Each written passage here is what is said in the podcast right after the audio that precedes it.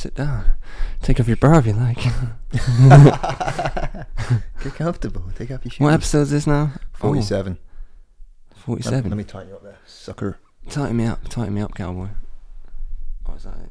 Is that, That's it, mate. That's this bit, bro. Oh, my bad. I fucked up. Oh, That- so you go and tighten yours, but not tighten mine. Is that how we going? You have to get the thread perfect before you can actually hook it on and tighten it up. And because I'm a lanky bastard, I like to fucking have the mic directed upwards. You know, Yeah. I'm, I'm a I'm a lanky guy. we both are. We're the same height. Are we actually? Maybe a few centimeters. I don't think anyone gives a fuck about how tall we are. I think they give a fuck about the cavemen back in the day. Cavemen. How did cavemen seduce women back in the day? Because you got to think about it, right? This whole concept of, of I really struggle to pronounce this word, chivalry, Chivalry. Chivalry, Chivalry. chivalry. Yeah. Well, when I concentrate really hard on it, I struggle to say chivalry. Um, Some people just have those words they can't fucking pronounce, you know? there's there's this thing that's kind of it's something we've adopted over the last. I don't know how long chiv- chivalry's been around for. I mean, at least the 11th. That's going to be a meme. You Yeah. going chivalry. But that's way before the what what do they call it? Neolithic period before agriculture. I'm talking when we were uh, basic. 150 Basic of basics. yeah, 150,000, 200,000 years ago. Didn't even have words, you know? Yeah, when it came to mating, it was just you got pounced, and that was it. You got pounced, and there was no chivalry. There was no. No, but uh, ima- imagine them like the cavemen at the dinner table. You- You're not going to see uh, Frank Butcher with his little spinning bow tie. The caveman chest hair in a bow tie. That's how they impress their women. They get their little chest hair into a bow tie. Pat, get, get out of my cave. Do you think, right, there were cavemen that masturbated to their own drawings? Like archaeologists, they, they yeah, fo- but was it the cavemen that drew it? Drew them? well, who, who else did them? The ancient aliens? Ancient aliens. That's a can of worms in itself. I mean, that is a can of worms. I went down quite the rabbit hole this week studying the simulation theory, among other things. And Yeah, but the before sorry before you start, like the simulation theory in, it encompasses a lot of things, not just one basic it was first linear theory. You know, it's like fucking it branching. So Nick, um, a man by the name, I think he might be Swedish, he's definitely Scandinavian, named Nick Bostrom. I've So- heard of him yet. So he did a uh, he did a paper, he did a, he did a paper for Oxford University or something like that, and it was talking about the simulation theory that we could well be living in a simulation. I mean, this concept's been around for a while. Like even in like literature, like science fiction works, Philip K. Dick, he's your go-to guy when it comes to the simulation theory. The fact that the world we live in might not be real in the way we think think it is. And I've taken loads of notes on it, so we're gonna break it down bit by bit. But if you want to go through the uh, uh, talk about the history of love, I also did studying on that as well. How how did we go from the cavemen that just pounced on their female counterparts in order to spread their We went we went from the cavemen to fucking lighting Yankee candles and like putting petals on beds. yeah, they're sprinkling them down down the foyer into the bathroom. Foyer, who has a foyer? no one watching this podcast has a fucking foyer in the house. Fuck's sake. I was just thinking about that film, Along Came Polly. Right? I have a deep Foyer. appreciation for the film, the Ben Stiller film, Along Came Polly. He had a good he had a good run. He had a few good hits. There's a scene like the, the concept in the movie is is that this guy get this insurance guy gets uh, married, and it's all happening in the opening opening credits. He's getting married. It's the love of his life. They go on their honeymoon. There's this French guy played by uh, Hank Azaria, the guy that does all the voices for The Simpsons. Mhm. He's a good actor. He plays this French guy. He pulls it off. Um, He's underrated as shit he is, isn't he? he pulls this off really well. Underrated he is. So they they go off to go scuba diving on their honeymoon, Mhm. and uh, Reuben Feffer, that's the name of the uh, character that Ben Stiller plays. He's like a real uptight insurance guy, never takes any real risks. Is uh, Along Came Polly the one where they go to a curry restaurant? Yeah, and he's And he- sweating profusely. Yeah, yeah, yeah, he has. IBS. So at the beginning of this movie, uh, his wife goes off with the Hank Azaria character, the French guy, to go scuba diving. He's an instructor, and he's like, "Yeah, yeah, I got to take care of some errands and all that." He's not feeling scuba diving. goes back to the boat. He's got the champagne, the glasses, and he sees his wife's getting fucked by this French scuba diver, and he's like, "Reuben, Reuben, it is not what it looks like. They still got their flippers on."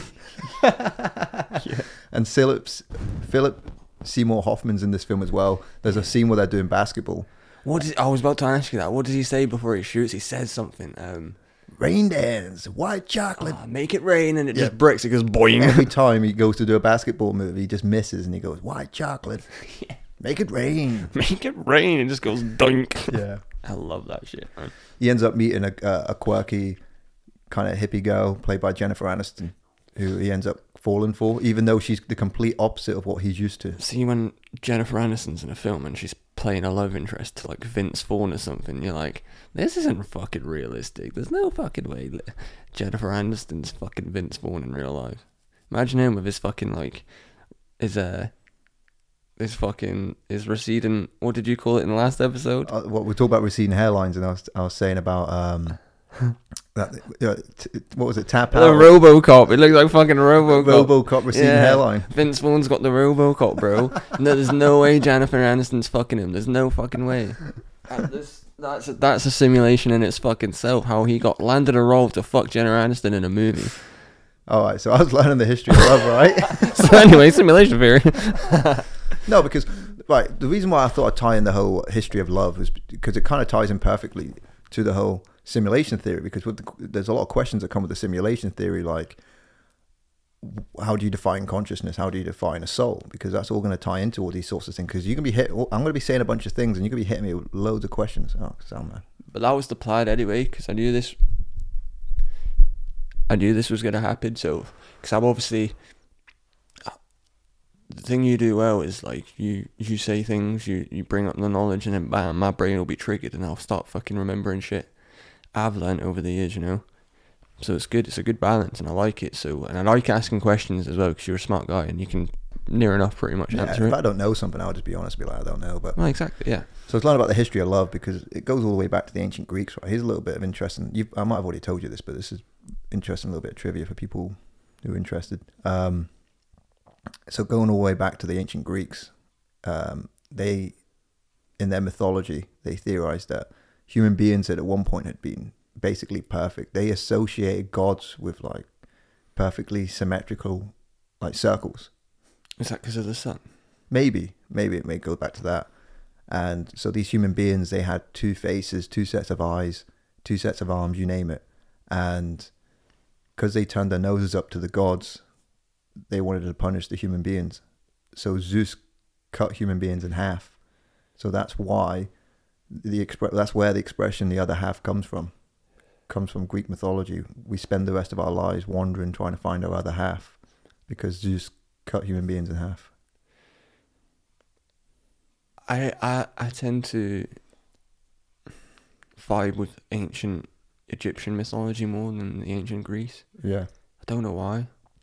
it's all interesting stuff because I mean, you know, it wasn't just like you had Plato as well. Uh, Plato plays massively into the, the the simulation theory as well and introduced that. But when we're talking about love, you look at Aristotle's and he talks about mirrors. He says that people around us can be like mirrors because because we're stuck in our own heads, we can't really see all of our characteristics. We just Mhm. kind of, be, you know, when you can't see outside of yourself unless like you meditate or take some fucking good drugs, have an out of body experience, but we're kind of trapped in the same shell all the time. And Aristotle talks about mirrors. We can see ourselves in other people, and that's how we grow.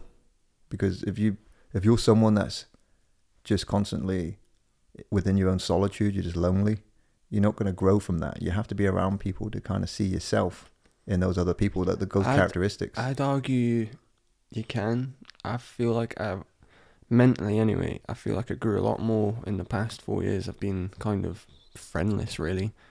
Than than I, I learned a lot more about people. I wouldn't say I learned educationally wise, but more about people. Like, you know what I mean?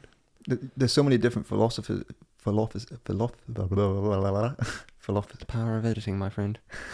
Philosophy. Keep it. No, philo- philosophers. Philosophical. no. Uh, ends in uh. Philosopher. Fucking hell. Plural. I, I can't. What's wrong with you today? Philosophy. Not the power of editing. This is staying.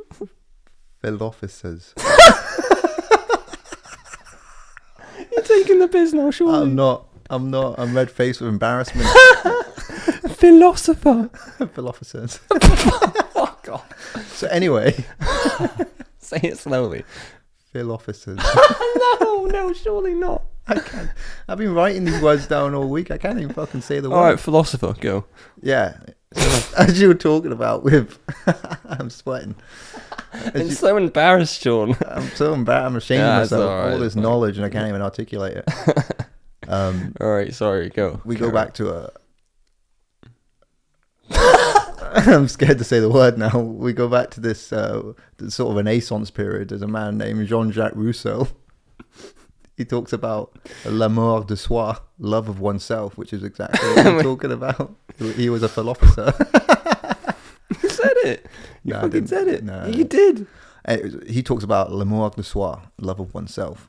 Who's this guy's name again? Sorry, I was not composed. Jean-Jacques Rousseau. Right. and this is like the neo Platon Platonism, How far? How far back? Is this? 18th century, 19th century. It's, it's the 19th century. Is that the 1800s? Yeah, Right. so he's kind of got one confused like the 20th 20th century. This We're in the 21st now. yeah, exactly. Yeah, it's always one behind. But yeah, so I, I'm kind of skipping a little bit here, but I was talking about Aristotle's when he talks about. He also talked about a concept known as philia. It's like the love of one's character, not just intimacy. Like you could love someone outside of sexual relationships, and then it was Mhm. continued on with a man named uh, Marsilio Ficino. He expanded on it. It's like you can love someone for their character, but you could also love someone for their mind, their soul, what what their moral standing is in life. I reckon that's just natural love, though. Th- Uh, like emotional love, like loving a female or male, or whatever you take. loving a thing because Plato talks about it says like you can have love for an environment for a, Mm. for a hobby for a thing you know. It bring it brings us closest to our divine selves. That's what all these people were talking about. Um, you look at Nietzsche. Nietzsche kind of expands on Rousseau's talkings when he talks about Is it Nietzsche or niche? I don't know. Don't fucking get me started. I'm sorry, no, it's just it's it's a, it's a joke in Entourage, uh, uh, where um, Ari is this like big time agent, and he's got this uh client called Vince, and um, what's the asterisk it's fucking in miles away. Um, and uh, he's got this client called Vince, is the actor, and then uh, Vince has got this friend called Eric, who's his his buddy, his longtime buddy.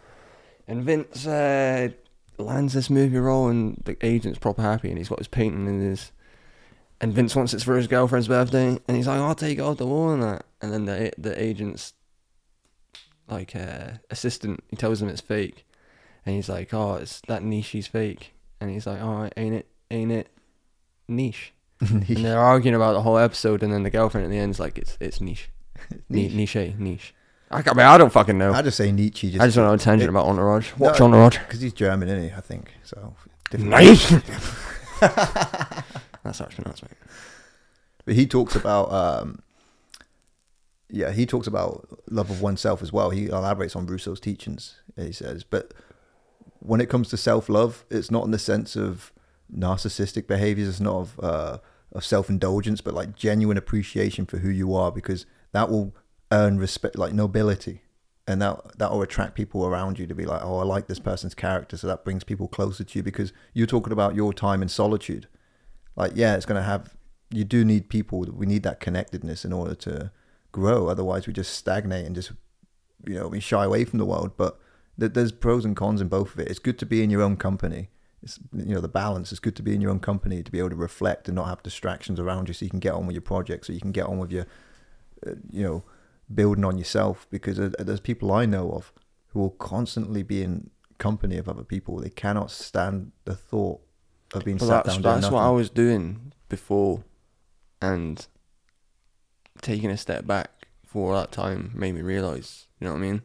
Maybe I sh- maybe I was alone for a bit too long, but it made me start to realize a lot more things and uh, about myself as well. Actually, like who I am more, and what I enjoy Yeah. more, and what I want to do in my life and shit. You know?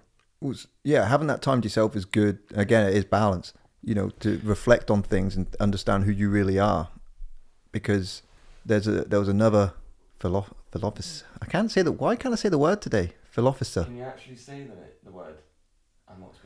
the word. I, I can say the word, just for some reason today, it's just gone. Philo- philosophy. I can't. I, I swear I've been like hypnotized. Someone's just hypnotized me. It's like, you will not be able to see this, say this word. And it's really thrown me off. So every time you need to say philosopher, just point at me, and I'll say philosopher. Philosopher. Philosopher. Philosopher. Yes! There you I go. got it back. Fuck it out. Philosopher. Just remember the pho. Ph- Yeah. I can't believe I'm sitting here teaching how I say philosopher. Philosopher. Right, philosopher. So there was a philosopher by the name of uh, Spinoza. Spinoza. Spinoza. Can't remember his full name, but he was, he was Dutch. And he talks about um, passive love and active love. So passive love is almost like what you see like codependencies. It can be very toxic in relationships where an individual is dependent on the other person in order to feel a sense of wholeness. Whereas active love is where, because don't forget, this is like the Renaissance, post-Renaissance period where existentialism and uh, uh, Are these, are these Rational. um, theories on love? what was Or this? how love's evolved over time? Yeah, I mean, these are the, the, the teachings over the years, over the decades. Like, you know, I went, I kind of skipped past like the Roman era and the, what's called the troubadours, which were the French oh, fuck people. that, they'll be like the cavemen. Fucking Romans. No, no, Doink. no, the, all right. You want to talk about Roman philosophers? Go Uh, for it. All right. So there was two in particular that, that came across in this book. This was a book by Simon May called Love, a History, right? So during the Roman period, you Can I just ask before we go on? Sorry. Why the fuck did you start learning about? Is it because we, we spoke about? no, no, no. I was writing a short, I'm writing a short story collection, which I'm aiming to publish Oh, at the end yeah, of this yeah. week. And one of the short stories is based on a first date. So I thought I'm going to learn about love. And uh, I made notes on it, but over the weeks, it's just sort of stayed in my head rent free. Mm-hmm. uh, going back to these Romans, there was two in particular. There was um, Lucre- Lu- Lucretius and Ovid. So th- they were both kind of Lucretius in particular was quite wary of love. He saw that it could change people. You know, we talk about you look at it from a um, bio biochemical perspective. You know, the oxytocin and uh, the vasopressin, all these chemicals in your brain that kind of change you temporarily. Like anybody can relate to it that's been in love or has felt that initial lust with another human being, where um, those first few weeks, the honeymoon period, they call it, your whole behavior changes. You get this high sense of motivation to do good, to and we wear this facade where we want to present our best selves, our idealistic version of ourselves, and then six weeks into it, you know, you're leaving your clothes around, the girl is yelling at you. Yeah, taking shit in the pillow and that. Yeah, man. classic, classic relationship goals. when the partner's like, "Yeah, I'd- I'm up for anything." Oh, Zelda, I fucking love Zelda. They don't really love. They're just a poser. Yeah, man. I've, I won't name any names, but I remember seeing this chick and like, obviously I'm a die-hard Metal Gear Solid fan. It's not like my favorite. Oh, my bad. Carry on. Sorry. Um, yeah, I was a die-hard Metal Gear Solid fan, and she was like, "I love Metal Gear Solid." And she started trying to explain some of the bits in the game to me. She was like, "Oh yeah, fucking." I can't really remember the bullshit. You can't really remember bullshit, do you? Like No. it was just like, "Oh, fucking Snake had a skirt in the elevator," and I was in my head, I was just like, "Still gonna fuck you." You're gone? yeah, you still. you still. so Lucretius was quite wary of uh, of the whole idea of love. He was just like, it's it's quite frightening what it can do to people. It can change people. It make them crazy. But Mhm. that that joins onto those later phil- philosophers. I have to like really be careful with that word now. I'm gonna get ripped by my dad now. He'll be he'll ring me up and he'll be like, You deserve it. And there was another one who came about 50 years later named Ovid. And Ovid accepted the teachings of Lu- uh, Lucretius, but he said his attitude was, I'm paraphrasing, was just get fucking stuck in. It's a high, it's a rush. Mm. It's like these feelings you get, yeah, love can be dangerous, but just go for it. Like, meet different people, learn about yourself, learn about other people.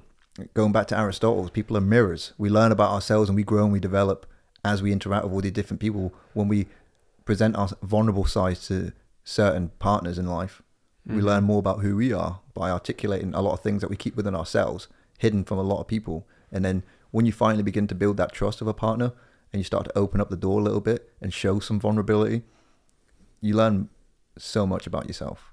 And they learn a lot about That's why therapists make so much fucking money. I know.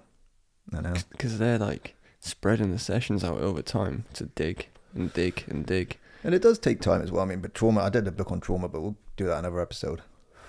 Yeah, trauma's a whole can of worms, man. I know. I, I'm, I'm I'm prolific. I can't stop reading. No, no, but I, I, I get where the trauma thing's coming from because we did Mhm. have a good conversation with uh, Donna about it. So Yeah. yeah. And then moving forward a little bit, we go to the 11th to the 13th century, and we start seeing what's called the were French poets who were quite high esteemed poets called the uh, the troubadours. The Mhm. troubadours were essentially just a bunch of mad shaggers. good indie band as well. Are they? Mm. Are they actually an indie band? Yeah, Okay. I've only heard one song called "Gimme Love," but I don't know if they exist. Oh, that ties in perfectly because they were French poets that often spoke. That's probably why the love. song's called that. that- I, honestly, I, I listened to them years ago. I don't know if they're still a band now, but they they were on Scuzz and stuff, and like a like a new band thing. Mm. And that's one of their songs called "Gimme Love." So that's pretty mad, actually. yeah. Cool. See, you you you you fucking I told you at the start. You just pinging my brain. And this is playing into the simulation theory about how everything comes full circle, one way or another, no matter what direction you go in. But yeah, so they worship women. They talk about the same way the kind of the Tao speaks of the what's called the eternal feminine, this this spirit or this essence of sort that is so powerful. These troubadours were enamored by women, and they wrote poems about women. Mm-hmm. And so I was just breezing over that little segment of the book, and then we get to the Renaissance period. I mean, the, I, I kind of skimmed through the Hebraic, you know, the Jewish teachings and the Christian teachings because I didn't. I understand what they're saying. Christians, uh, well, the Hebraic scripture was uh, love thy neighbor as if you'd love yourself, and it'll bring you closer to God. So It's just a bunch of heebie-jeebie bullshit, isn't it? yeah, so I and it's, it's the same with the Christians as well. Like they're No lo- offense if you're Catholic. They, they talk about divine love is the way to communicate. Actually, no offense. Yeah, it's a way to communicate with God. But I was more into the Renaissance period. Mm-hmm. You know, Proust, Rousseau, Spinoza, Ficino. You know, I, I like the way it kind of has a psychological aspect to it. Even even uh, um, Freud had his own take on it as well. But I breezed through that one as well. And it, it, fucking Sigmund. Sigmund Freud, Big old Sigmund. Sigmund, yeah, like cokehead he was. But what I'm, the point I'm making is what I found so interesting was that is I, as I was reading through these, as I was taking notes on these uh, different people throughout history, especially the more recent ones, I'm starting to connect the dots. I'm like, I, I could pinpoint moments in my own life where I demonstrated those characteristics, whether it be that the ones that Lucretius was wary of, the crazy behaviors of Yeah, yeah. and but it goes back to and I apologize if I'm rambling but when it goes back to Spinoza's teaching of passive and active love if you haven't got your shit together and you think that this person's the one who's going to make all be the solution to all your problems that's passive love and it can be very toxic going down the line because you haven't got your shit together and if you have those moments of solitude in your life and you manage to be the best version of yourself and be like okay these you acknowledge your characters you're like this is what makes me happy this is what makes me sad these are the problems that i have. If you can acknowledge that and address those and then you go into a relationship that's active love because you're not dependent on that other individual to Mhm. give you happiness. You lift each other up rather than depending on one another and bringing each other down because that's a toxic relationship that's that's passive love so that pretty much covers what i'm saying and then What my version of ideal love is, right? And it's only me. This is coming from me. It's not like 'cause everyone's different in it. Or they they see love differently, but being comfortable. Like say say for example, you were the girl I was dating, but like would be sitting here. I, do you know what my ideal sense of comfort is? Being able to sit in the same room as someone and be quiet and not feel awkward. Comes from pulp fiction doesn't it comfortable silences Yeah. that's amazing that's that's And- when you know you can be comfortable I don't think I've ever had that with a girl. Uh, Like, do you know what I mean? i get you i mean I've had girlfriends and I've we've been in silence and obviously probably not noticed it, but I've never really been sat in the same room with a, a female that I've been into and felt uncomfortable when it's been silent. I think that can be a, a, an insecurity in some people that there always has to be And maybe it's me because I'm an awkward motherfucker as it is, so maybe it's just my fault. Maybe it's something I need to change, but we all have flaws though that we bring into relationships. We all have these flaws, and again, it's all about acknowledging them and knowing who we are and working together as a team to work around them. But um, yeah, I think I pretty much breezed over the whole love thing. But the reason why I brought it up was because if we're talking about the simulation talk, the simulation theory, we kind of have to ask ourselves the question like, what is love? Is it this mystical thing that this yeah, but now, you, now, now you've said that, you could say the same thing about every other emotion. Well, yeah, and then you could argue it from a neuroscience perspective. As, oh, it's just these chemical precursors that lead to one thing. Like I said, I mentioned about oxytocin.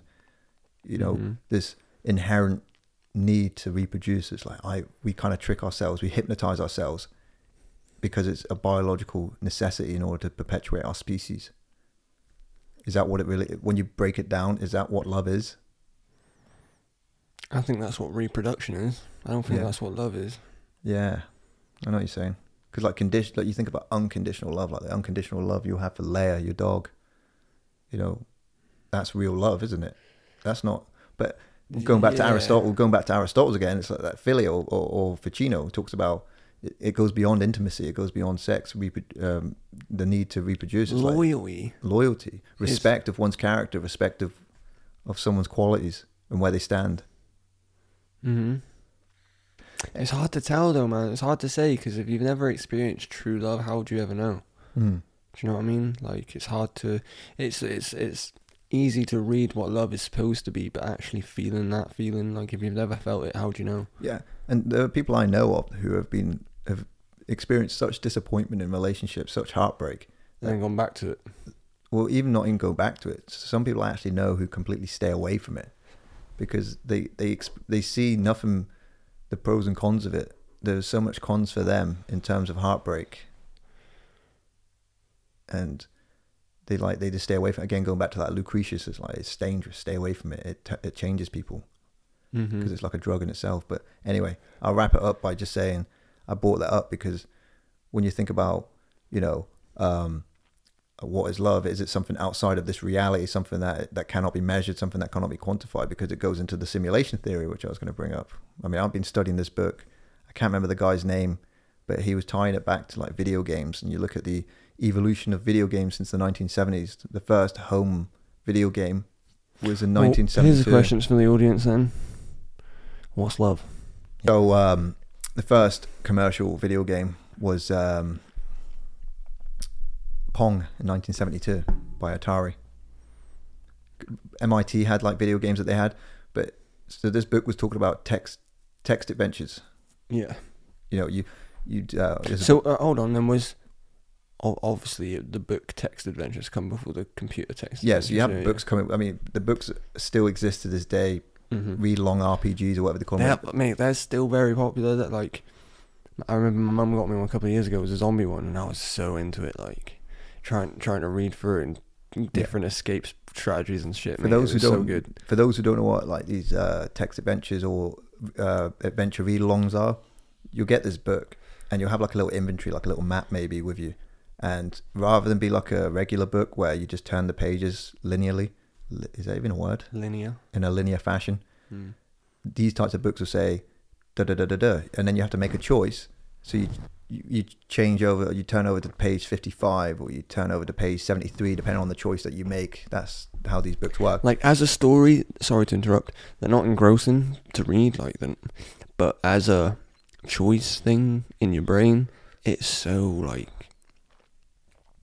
you want to carry on reading to get to the next choice. You know, you you, want to make that choice. You're not reading like like oh Stephen went around the corner and you decide. You know what I mean? You're not reading it like oh my god, it's such good, well written. You I know, it's you're just reading it because it's your own personal. I bet there's a there's someone out there, like today, or maybe in recent years, who was actually a really good writer, but they couldn't catch a break, so they just took the job of being a adventure read along I mean, that's what a lot of people do now with children's books. You see all these celebrities making children's books because it's just easy to write, and ch- children are going to read them no matter how well written it is. True. You know what I mean? Their dad reads it to them; they're just going to enjoy it no matter what. And your celebrity's name's whacked on it, and like, oh, Matt Lucas has written a children's book. It must be hilarious. I for want my one-year-old. I want my, I want my mum's TV right. You are? One of my mum's TV, it's got like it's a smart TV, so it's got all the Spotify and all that in it.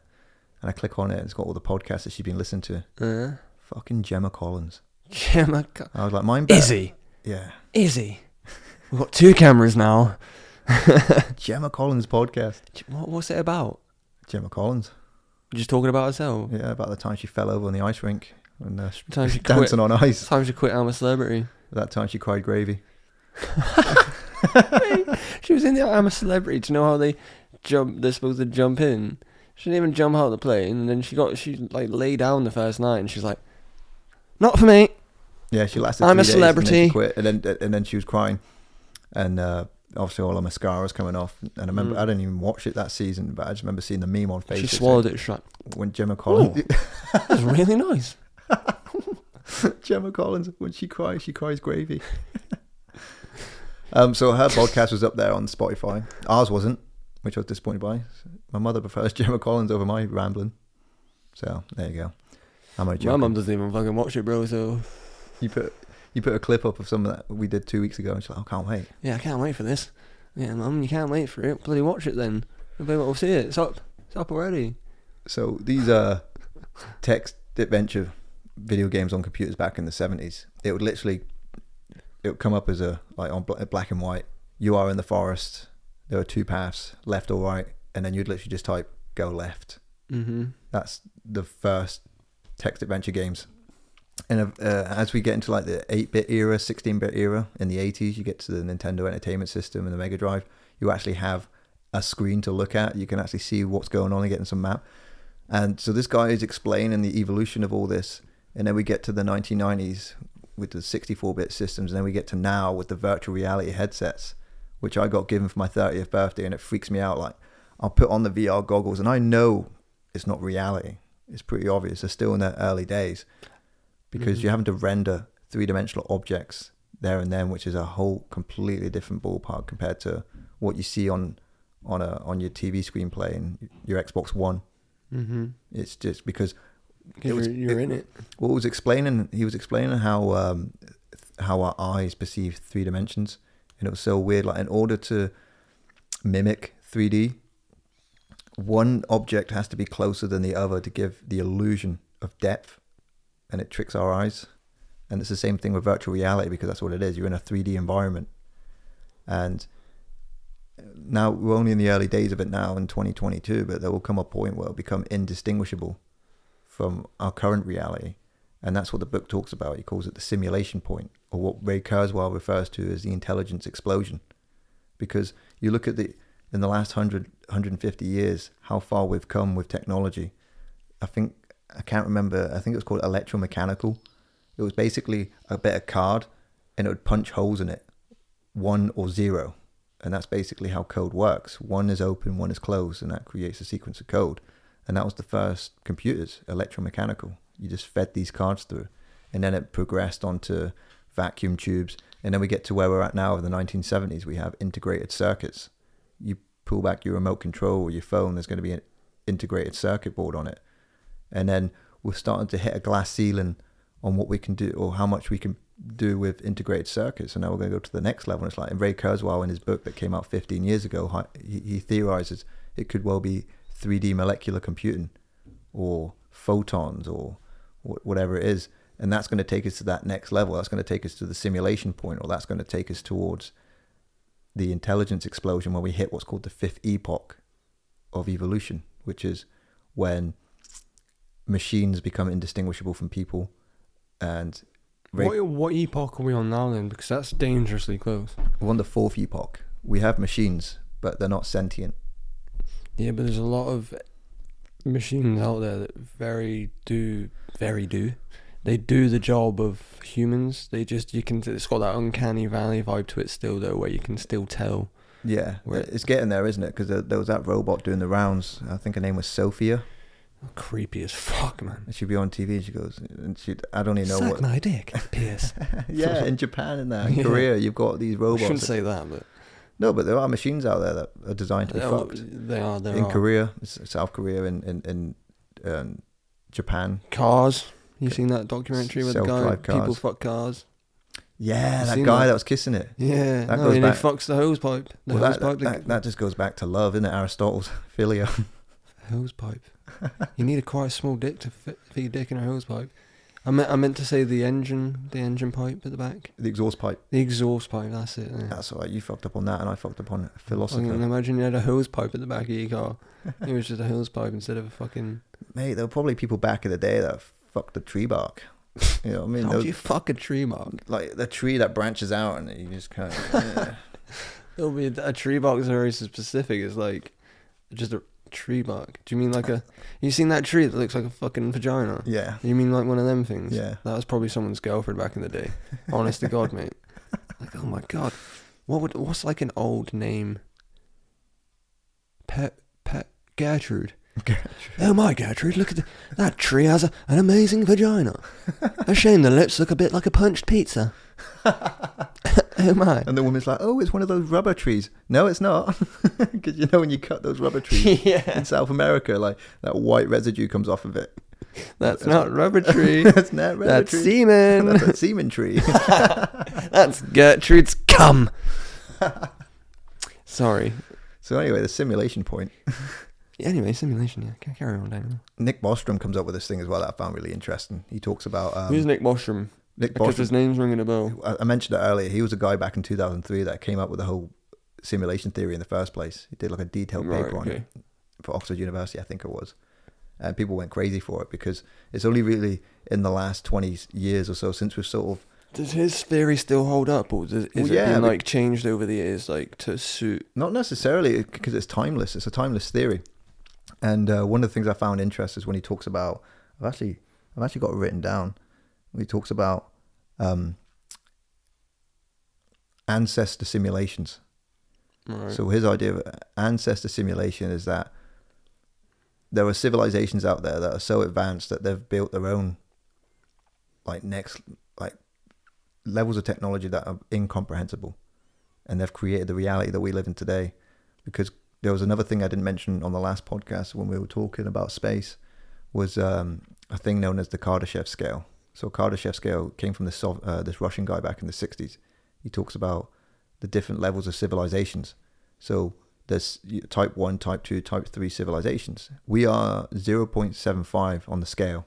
So a type 1 civilization is defined as one that can um, manipulate all its natural resources to perpetuate itself. So hmm using the sun, using uh, you know water, water, wind, you name it, not fossil fuels, but like all the natural resources available to us, and we could probably get to a type one within the next 100 150 years, according to this scale. A type two civilization is next level. We're talking Dyson sphere, a machine that can Harness the energy of the sun. harness the energy of the sun. You can it, it, it's possible in theory. You can build a machine that can harness the power of the sun. no, no, it's not even a theory. If you like a Dyson sphere inside a Hoover, if, if you made one big enough, Mhm. uh, obviously it's gonna take fucking a lot of effort and work.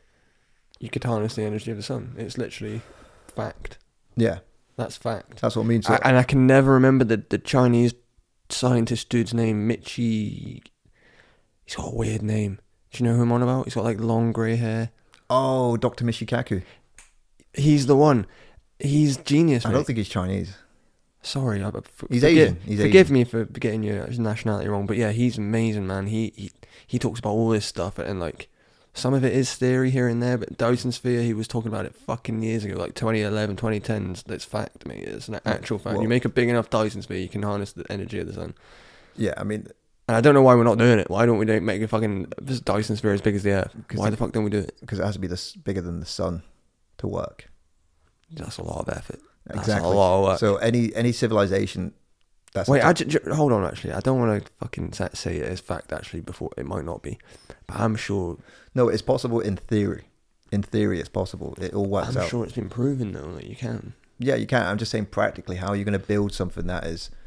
Uh, I used to remember the diameter of the sun, something like four. I want to say it was four point three. Uh, I can't remember something million kilometers. d- d- I might be wrong. I was going to say four point three million kilometers in diameter, but it could be anything up to two hundred million kilometers in diameter. I don't know. It's It's a big boy. It's a big boy. It's a big old boy. because I made a joke about it when people saying, "Oh, the sun's trying to come through." It's like, well, the sun's big ball of hydrogen.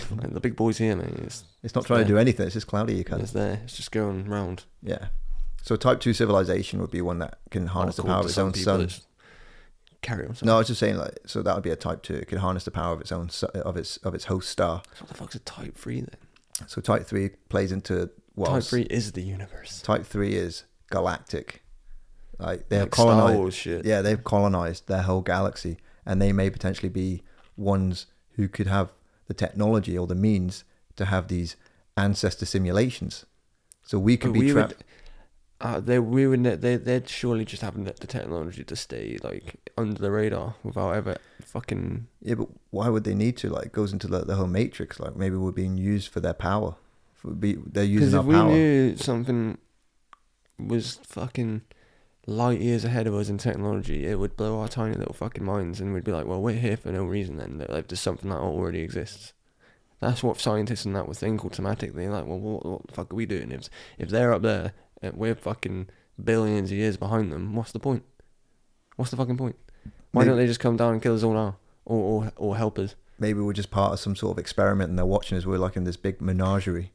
That's it, man. This could all be a fucking their simulation, Yeah, and they're watching it. but but but think about it. Why do we build simulations? Because we do it too. We're just we're a little bit behind. So we're building these simulations for what entertainment? Could we potentially be like, you know, these type three aliens But uh, plugging into us to experience why- this reality? This is why, like, Big Brother, it, it seems silly, but it, it's like a test, is it? It starts off all fun and like everyone's making friends, and then it gradually it grinds you down, and you you're doing all these fucking tasks, But you think about dreams. and that's what a game is. Yeah. It starts off fun, and then you start getting better at it. Harder things start coming at you, and then it becomes a task. Here's one for you then, right? So at the beginning of this book it introduces a bit of Eastern um, um, spiritualism, the idea of karma.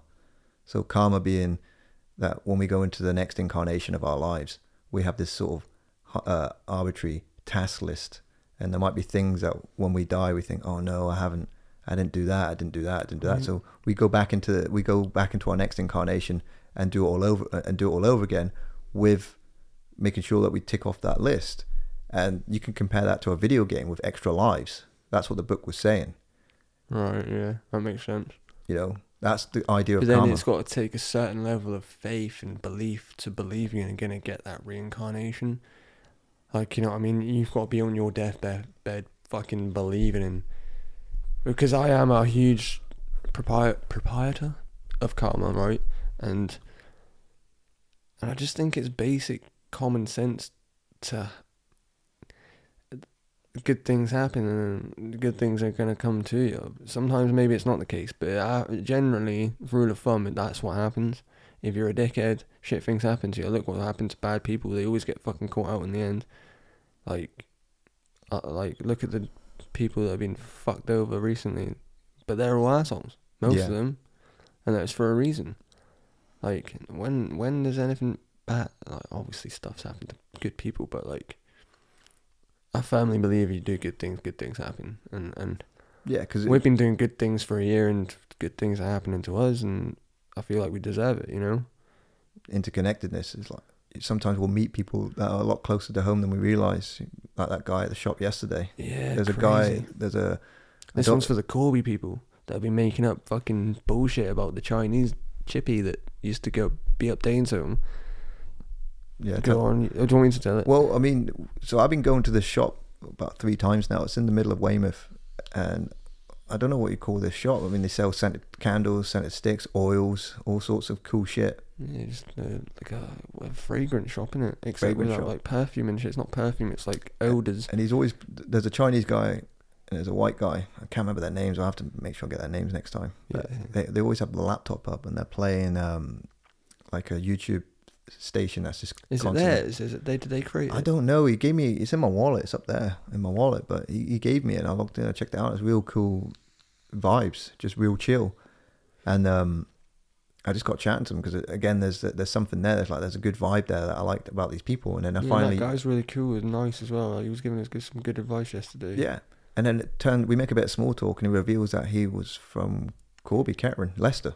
He's from Leicester, and the other guy's from Corby, and he had the the, the, the No, he was from Kettering, but he, he, he worked in Corby with his he- family. he had the Chinese restaurant. Yeah, Chinese slash chippy. And uh, I, I always used to see on like Corby Chats Back, Corby Danes Home News and that, people asking where they are, and then there'd be people in the comment section saying, oh, they've gone to fucking some country, they've moved back with their family, all this bullshit and that. The guy fucking works in a fragrance shop in Weymouth. Fucking blew my mind, mate. Honestly, blew my mind how, how crazy and small this world is. Like, blew my mind. Like, they just disappeared off the map. People making up rumours, and here he is in Weymouth. Obviously, with his family. Like, it's crazy. with a nice little small business on the go. Mm. Like, crazy how small this world is. Obviously, there's a lot of people from Corby around here, and I probably know a lot of them, but just, just, oh, it's crazy. Like, it's hard. Like, if people didn't know that dude was from Corby, like, people watching this from America, that ain't gonna have a fucking clue what we're on about, but, like, it just proves how small the world is, you know? Or that we're in a simulation. We're in a simulation, yeah, literally. Because when you think about it, uh, there's this joke that people make sometimes where you go on holiday, whether you go to Spain or you go to America or you go to some place, and you start to see people who resemble people that you know back home, Like a doppelganger. like a doppelganger. Yeah. And I think to myself, it's, it's almost like the simulation has ran out of assets. Or do you get the one where like someone you know will be like, "Oh, I thought I seen you on the bus yesterday," and you like weren't even on the bus? No, Yeah. someone see- no. I've had that before. So, oh, I thought I saw someone. I'm like, weren't me. Like Mm. people say, "Oh, I said hi to you," and you just ignore me, and I was like, "Oh, that wasn't me." It's only through other people's perceptions that I, f- I realize how ignorant I must look when I'm on my own. Because when I'm on my own, I'm just in my own space. I've got my headphones plugged in. I'm listening to music. That's a head. No, that's the headphones thing. If you've got your headphones in, your brain's concentrating on the music, so like your face is just blank. You know, So I was waving to you. because like when you're listening to music, you you you're not looking at yourself, are you? So you don't know how you look. But honestly, your face is just. That's how your face is when you're listening to music. You're just in the vibe, the moment, in it. Like Yeah. maybe that's a simulation as well. Like it's controlling your thoughts and imaginations. I mean, that whole section about love, saying what is love, and it's, I mean, with the simulation tool, you can ask the question, what is consciousness? Because, you know, there was this book I was going to bring up to you by a man named Richard Morgan. In 2002, he published a book called uh, Altered Carbon. It got made into a Netflix series in 2018, which the first season is really good. I recommend it. Some people say the second's good as well. My girlfriend Mhm. liked it. I didn't like it too much because, well, I'll I'll get into the. They changed the main character, but, but they can because of the plot, the main plot device of it. But for those who aren't familiar with altered carbon, the, the whole premise is, is that hundreds of years from now, we have the technology where we can essentially live forever, because we have what's called uh, stacks that go at the top of our spinal column, and that stores all of our consciousness like a hard drive. So if someone dies, and, and the body is referred to as a sleeve, so anytime someone's sleeve is destroyed or killed, then that stack can then be taken and put into another another sleeve. If the sleeve is damaged or destroyed, then that's in the book that's referred to as RD, real death. Um, but what was interesting about it is like people who are poor or impoverished, they would get like a, a state donated sleeve.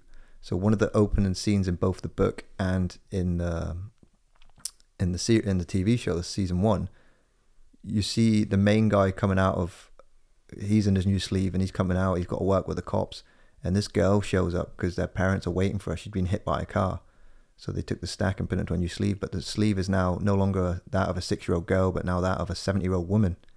Right. And she's like, "Mom, mom," and the parents are freaking out, and the guys there are like, "Sorry, that's all we had. That's all we had left to give you, like a, a free sleeve." Yeah. But the people who are rich in this are known as Meths, which is um, short uh, short for me, me, I struggle with this word anyway. Never mind, philosopher. Methuselah. I, I don't know that word, so I can't help you out there. It's a biblical character who lived for like 900 odd Sounds years. a lot like Medusa. Yeah, it does a little bit, doesn't it? Hmm. Methuselah, which I'm struggling to say, was a biblical character. Oldest person on the planet. Do you know who Minerva is? Nah. It's a it's a ancient Greek god. I don't know if it's of death or love though. It's one of the two. Right. Well, these uh, aristocrats in this society are called Meths. Right. because they have the money to get clones of themselves made, clone sleeves. so they can kind of perfect what they want. Well, they can just have copies of themselves sleeves Right, in okay. storage, so it's they're not going to have to worry about getting a seventy-year-old woman's sleeve if they get hit by a car like that young girl did, Mhm. and they can have what's called um, I think it's called uplinking. Like I said, this guy was way ahead of his time because this was 2002 that this book came out, and he was already uh, demonstrating scenarios like the cloud that we have today, where it doesn't just save on your device; it can save on the internet in the cloud and on some server. That's what you called uplinking or telelinking or something like that. So these rich people, their consciousness is like backed up every 48 hours. So if they get killed there and then, they can just uplink it to 48 hours ago. Like if they get RD'd, if their Mhm. stack gets destroyed, So they can relive. they can relive again because it's all saved on the on the on the on the uplink, whatever it's called.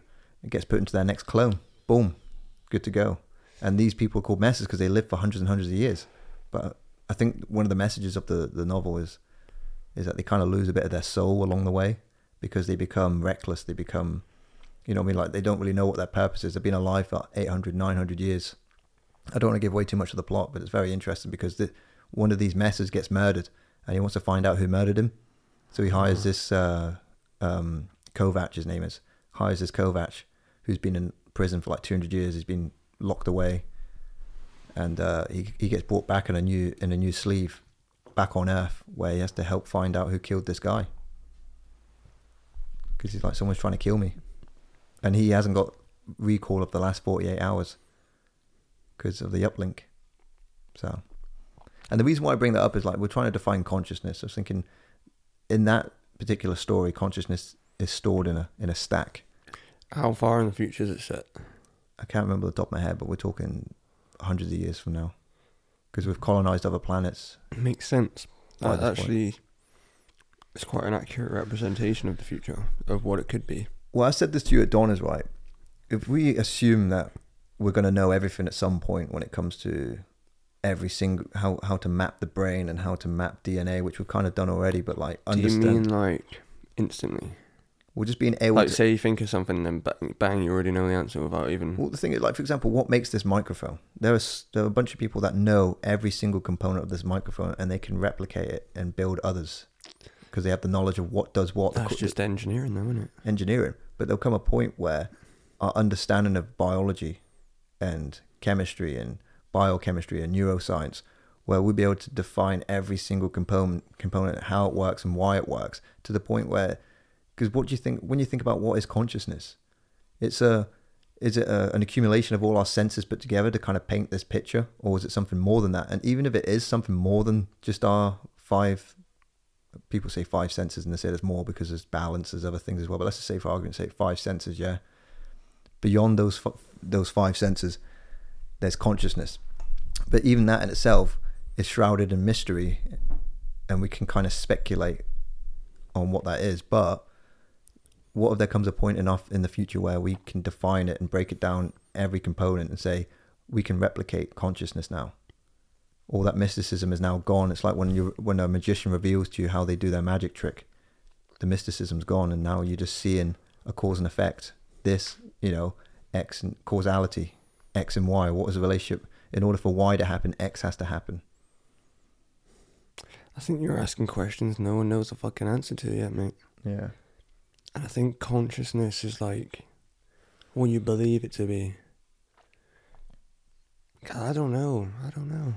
But I'm just saying, like, in order to have these stacks in the future, there'd come a point where scientists would understand, oh, we can actually replicate consciousness. We can store it portably, so that when someone dies, we can just transfer it into another sleeve. Because when you look at, like, you know, this is a bit morbid, but you know, I have to bring it up. Uh, You know, I've seen a dead body. You've seen a dead body. It's like when you look at something that's dead, there's an absence of something. We know that we just see their sleeve, their shell, you know, the vessel that they carried around for their whole life. And, you know, something disappears in that process between that transition of living and dying or life and death. So I'm trying to think what I was trying to say here, why I bring that up. It's, it's so fucking mind blowing. What, what you know when you try and think about it, it's like, what is that essence of life? and can you just put that back in that person you know I think that's the question fucking scientists have been asking for years, isn't it? What is life?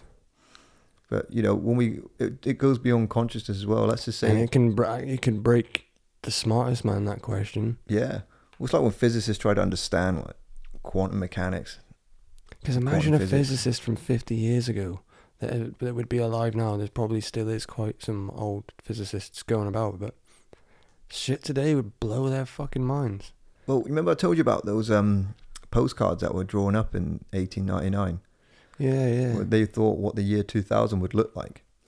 And um, obviously, this is before planes had been around, but they had the dirigibles or the um, Blimps. the, the, the, bl- the blimps, the floats, the, blimps. the, the air carriers. That was the mode of transport for the air back then. So they theorized that the year 2000 would consist of uh, firemen, firefighters wearing like these wings that would help them fly up to put out the fires. They've theorized about. I mean, I know it's probably just just for fun, but it's interesting to look at. So anyone that's curious, you've got to think as well. People back then would still be highly religious, so a lot of this stuff would be based on that as well. Well, not so much because don't forget, religion started to take a little bit of a downturn during Yeah, the Renaissance period in 1899, 1899. Yeah, religion still could be a thing, but not like it was in the medieval Queen period. Victoria. Yeah, Queen Victoria, right towards the end of it. Yeah, going Like- into that Victorian Edwardian. The British people would still be Georgian quite quite Catholic. Mm. I would imagine. But there was very little re- religious overtones in these. Depends what country the postcard was. France. I think it was French. So for anyone that's curious, just type in on Google 1899 2000 predictions and it should come up with them on Google Images. And um and they also th- saw these air carriers being part of like the firefighters like everything was air carriers. There was a picture of children in a classroom with these helmets on their heads being fed into a, a machine where the teacher was shredding books. So the idea was is that that information was going to be downloaded from those physical copies of books into their brains. But it's funny because even though it's the year 2000, it still has a Victorian, Edward, uh, Georgian sort of well, it'd be Victorian, a Victorian uh, aesthetic to it. Wooden floors and the the, the way they dressed. You ever seen that um video of the Chinese kid? I don't know if he's Chinese, but he's Asian, and he's uh, he's like looking at the book and then he's like scooping it up and put it in. Like, Yeah, like he's yeah, trying to I've scoop all the knowledge. Yeah, yeah. knowledge. Bless him, man. But they weren't too far from the truth. Like they probably didn't have the capacity to en- envis- uh, to picture how that would actually practically work. Like no, we're not shredding books, physical copies of books, and putting it into children's heads. However, there is going to come a point in our lifetime where we're going to see people downloading information into their heads through the Neuralink that Elon Musk is going on about. Well, think like this blew my mind when I seen it, and I only seen it on Kill Tony, the guy with the Bluetooth hearing aid, and he can like turn it off if he wants not to hear anyone, turn it on, play music in his fucking ear, and like do loads of shit with the hearing aid. If he took it out, he'd be deaf. Like that's crazy to me. Mm. Like when he was on Kill Tony and they were ripping him, he turned it off, and then when they were laughing, he turned it back on. He was like, well, "What's that?" You know what I mean? And I was Yeah. like, "No, that's, that blew my mind as well." I was like, "Fucking hell!" Like if he actually took the whole thing out, he'd be deaf, with no control. But puts it in, he's got control. If he can hear shit, if he can listen to music, like shit's amazing now. Stuff is actually getting to the point where it's actually blowing my mind. You know? My dad told me a story about a woman who'd been blind for most of all of her life. She went through some sort of procedure where she could see again, and she said she was the thing that shocked her the most was. Oh my god! Reverse it! Reverse it! This fucking world's fucked. She she was most surprised by the size of people's noses. really? Yeah, because I was feeling people's noses like, oh wow. Imagine that though, not being able to see your whole life and then you're just given sight. What kind of overload would that be? What would that be like to see colors for the first time? That's got to be a feeling in it. So there's this. Um, I don't think I've ever brought this up to you before, but there's certain eye procedures that we go through now.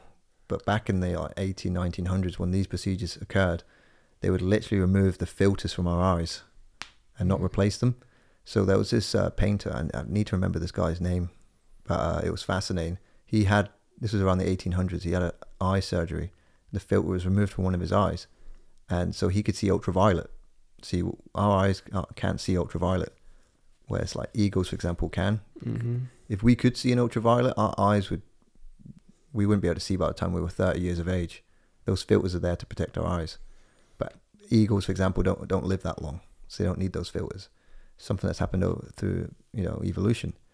But so this guy had the thing removed, and he did this painting of his back garden, and in his good eye, you'd see this painting. I mean, it was beautiful regardless, but you'd see the as like autumn leaves, orange, amber hues, and he did it with his other eye that had the operation on it, and it was all purple and ultraviolet, and it was beautiful. That's cool as fuck. I know. I've got to find that one out. But again, it's all about, you know, all this information, these photons, and reflect into our eyes, and our eyes send that through the optic nerve into our brain, and the brain deciph- deciph- deciphers what You're that struggling is. with your words today, Daniel. I don't know what it is, but the brain deciph- deciphers. I'm doing it again. Disciple. Disciple. Decibel. Dick. Pubes. Sorry, I'm just, I'm just saying. Our words. brain has to construct an image out of that, a coherent image that these tools, you know. I don't know. You I'm trying to think like. Oh, like say that like this corner of the room they got the drum kit, the lamp, like. Oh mate, man, I've just gone blank. You're going like- blank. Yeah, I'm trying to think like your eyes are computing it, yeah, and what makes the image? Your brain. Yeah, I know, but like, does it though? Because your eyes have got to pick it up, the light's got to reflect off it, and then it's Yeah, coming but back into. eyes it. are just the instrument designed to take in. Yeah, but your brain's controlling your eyes, isn't it? Yeah, our, so you're. Our brain decides. I don't know. It? I'm waffling now. I'm just. No, no, no, it's fine. but again, it goes to that whole simulation thing again. Like, I know I keep banging on about it, but you know what I mean? I think it's just an interesting concept. It's so out there. I thought it has to be. Like, you think about the moon, for example. You know, the moon is perfect for this Earth because without the moon, days on this planet would be six days, uh, six hours long. And there'd be no consistency in the seasons. That's the responsibility of the moon, not just the tides, but a lot of things. And The it's so convenient. Do you reckon the moon controls our moods as well? Because we're made of water. I've been thinking about that. I mean, there's a lot of people that that it's look got at to. it. I try If and find it, it affects the tide. It's got to affect the water in our body and our moods and whatever. well, I try and find consistency in it. I always think to myself, like, how am I feeling today, and what's the moon doing? I would say that was my little expression. What's the moon doing? You know, it's been yesterday was a full moon. Yeah, but, like, have you ever been in a shitty mood and looked at the moon like, oh, you fucking crescent bastard, you fucking motherfucker. I don't know. I can't really find any consistency in it, but I wouldn't out. I wouldn't rule it out. I mean, of course, it's, it must be responsible. Some of it, it has so much influence over everything else. I like the David Icke theory, how it's like a satellite designed to kind of create this I like the one when you're a kid. It's cheese. I thought when I was, I actually have a memory of me being three years of age, looking up at the moon and thinking it was a big prawn cracker. You had prawn crackers when you were three. Yeah, I used to go to a Chinese restaurant all the time. I went to Studful Chinese, and there was a guy that ran it named Nick. He's a Chinese guy. Oh, he sounds Chinese. I know. Hi, I'm Nick. Konnichiwa.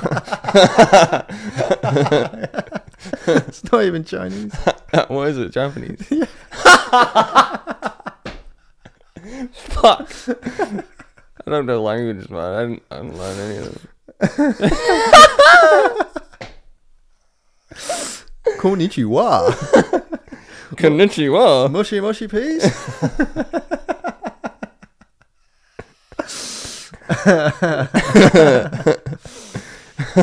so this guy Nick, this, so anyway, Nick. so Nick, like I was terrible. I fucking hated this man. Why? I wasn't because every time I go in there, it give you prawn crackers the No. age of three? I'll, I'll go in there, but I'm going to put you in the oven. You could hear the dogs in the back going. Hey, pal, the meatballs really are the dog's bollocks. Konnichiwa. mushy mushy. anyway, Nick. All right. I hated this guy because he'd always be like winding me up from behind the counter. Be like, I'm going to put you in the oven. I'm going to put you in the oven. And I'd be like, "Ooh," and my mum would be chuckling away. This woman who was my protector, my guardian, was laughing along with us, and I was so confused at three years of age. You know, I mean, I wasn't a bright kid. I thought the moon was a porn cracker, for fuck's sake. Yeah, no one knows the moon's fucking what, what the moon consists of at the age of three. You know? Oh, it's just got that fucking I used, you know I thought rain helium came, three. You know what I thought rain came from? I thought people went up in balloons and filled them up with buckets of water. Oh, it's better than mine. What did you think? I just think fucking God was pissing on us. yeah, God's pissing. God's having a shout. Yeah, God's having a piss. God's fl- uh, Jesus flushing the chain. Sorry, this mic arms trap me. It's just, just. Uh... what, So- what was hailstones? That's just God taking a shite. One of those. Uh, You ever see those like footage of where hailstones get really bad in certain countries? Yeah, they're like, like- fucking bowling balls and smashing up people's fucking bonnets, like boom. They've got it on their dash cams, haven't they? Then you see them diving next to it to get the insurance. I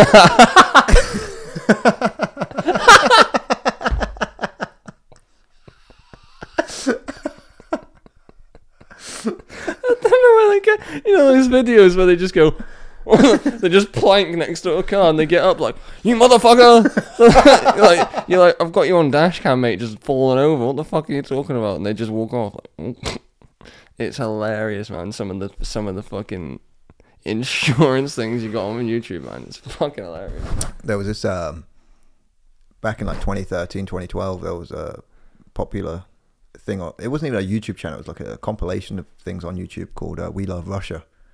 Yeah, because there's- yeah, yeah. insurance fraud was so bad in Russia that basically every person had a dash cam. I think it was the Russians that kind of started that trend. You see a lot of it now, more and more in in this country, but Russia were the first ones to adopt it en masse, and you just get these great compilations of what Mm. fucking occurred in Russia, especially on these dash cam footages. Like one of them, a car's just going past the guy, and there's a fucking horse's head just hanging out of the passenger seat. what the fuck?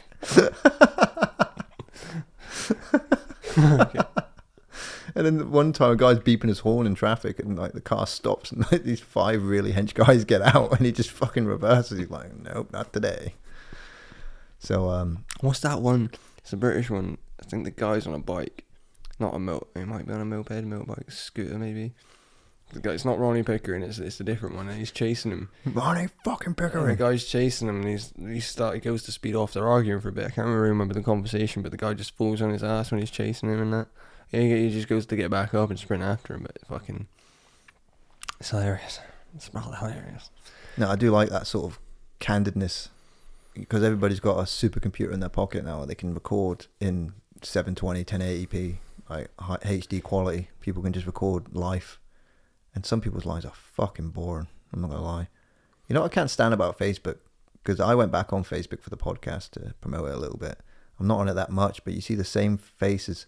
Someone, one guy will just be like, "This is this is my grandson.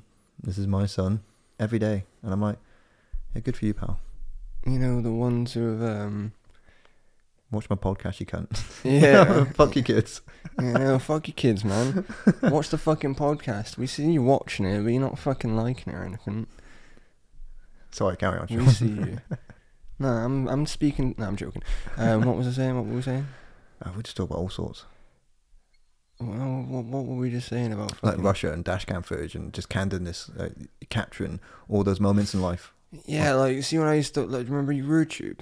I remember YouTube, Alex Zane. Yeah, yeah, like I I love programs. That, that's the sort of telly I, I like to like more reality focused shit. Like Cops, for example, like that shit is fucking hilarious. I don't know why I love watching Cops, but um, I'll cut that bit out. It's disgusting. Um, Cops is is is fucking.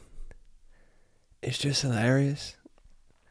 Well, I'm kind of skeptical of these so-called reality shows because this is another thing I was l- looking into. I, of, I'm willing to accept some of it is scripted, alright, but like, you know, well, for the entertainment.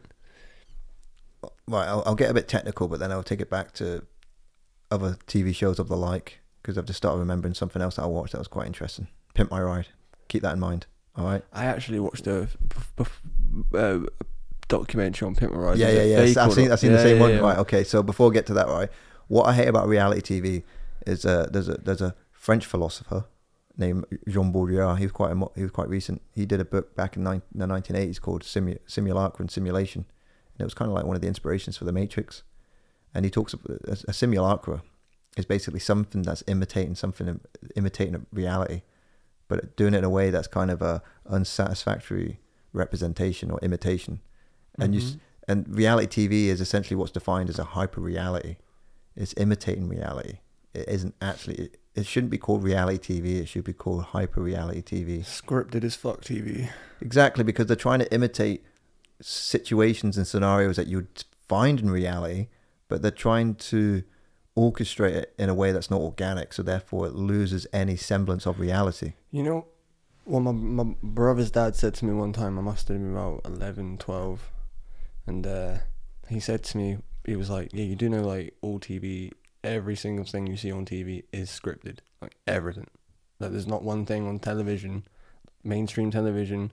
None of these like random city shitty channels like Living Plus One. It's all fucking scripted. And then growing up, watching TV, even Big Brother, I did enjoy it. I did enjoy these shows, but I just in the back of my head, I was like, it's all scripted. I knew it was all scripted, so I couldn't really fully enjoy it. It's a tough one, isn't it? Because That's I think that's where my brain started going into the movies and TV shows like sci-fi and all that shit. Like just it's different. weird, isn't it? How reality TV just kind of exploded into the culture so quite recently as well. I mean, Big Brother was. I think it just captures different like eras of yeah. At what point did people, those TV executives, because our era was Big Brother, and now I would say this era's gone to Love Island. It's Love Island, and it is There's, and shows I've not really heard of. X like, on the beach. There's and there's again, one there's one on channel for, where people go in a house and like catfishing each other. They like I don't know what it's called. it might be um, called Catfish. Nah, it's not. It's on I don't know what channel it's on, but it's like you get like say you get six contestants, three of them will be fake identities, and then three of them will be real. Do you know Rachel what- watches this. do you know what I'm on? You know what I'm on Yeah. about? Yeah, and I can't remember what it's called. And but like Married at First Sight. Nah, that's that's married at first sight. Um, I can't remember what it's called, but anyway, they're like three catfishes, three real people in, and then the three real people are talking to the catfishes, but they don't know. They all think they're real people. They've got identities, like how we catfish Luke Keith. He would have thought that Nicky Bird was real. There, some of these people, and then some of them might be trying to figure out who's the catfish, you know. And it's like, Real or not, fake or yeah. I don't know what the the show's called, and it sounds quite shit, but I'm just it just bring bring a bell. It's weird, isn't it? Or, uh, you know, whatever it's called, keeping up with the Kardashians. These hyper realities again. It's all Yeah, scripted. who wants to keep up with the fucking Kardashians? Lots of people apparently. Why? a- another one is uh, the only way is Essex or Made in Chelsea. Again, it's they're trying to sell this simulacra. You know, masquerading as reality. I kind I kind of enjoy Made in Chelsea for the absurdity, just the way they speak to each other and shit. I had a girlfriend one time. We're going back eight years, and she was really into Made in Chelsea, and I kind of got lured into it a little bit because we lived together. So, I'm the same as you. I had an ex that really enjoyed it, and I got lured into it. but here was a problem. I started to see the formula very quickly. So, you see these middle class people doing their things. They're painting. One day they're doing a painting thing together. They're doing a And they're meditation. always drinking a bloody fucking Mary. Yeah. They're always drinking I a know. bloody Mary. And then they go to the nightclub, and this is the outfit I'm wearing.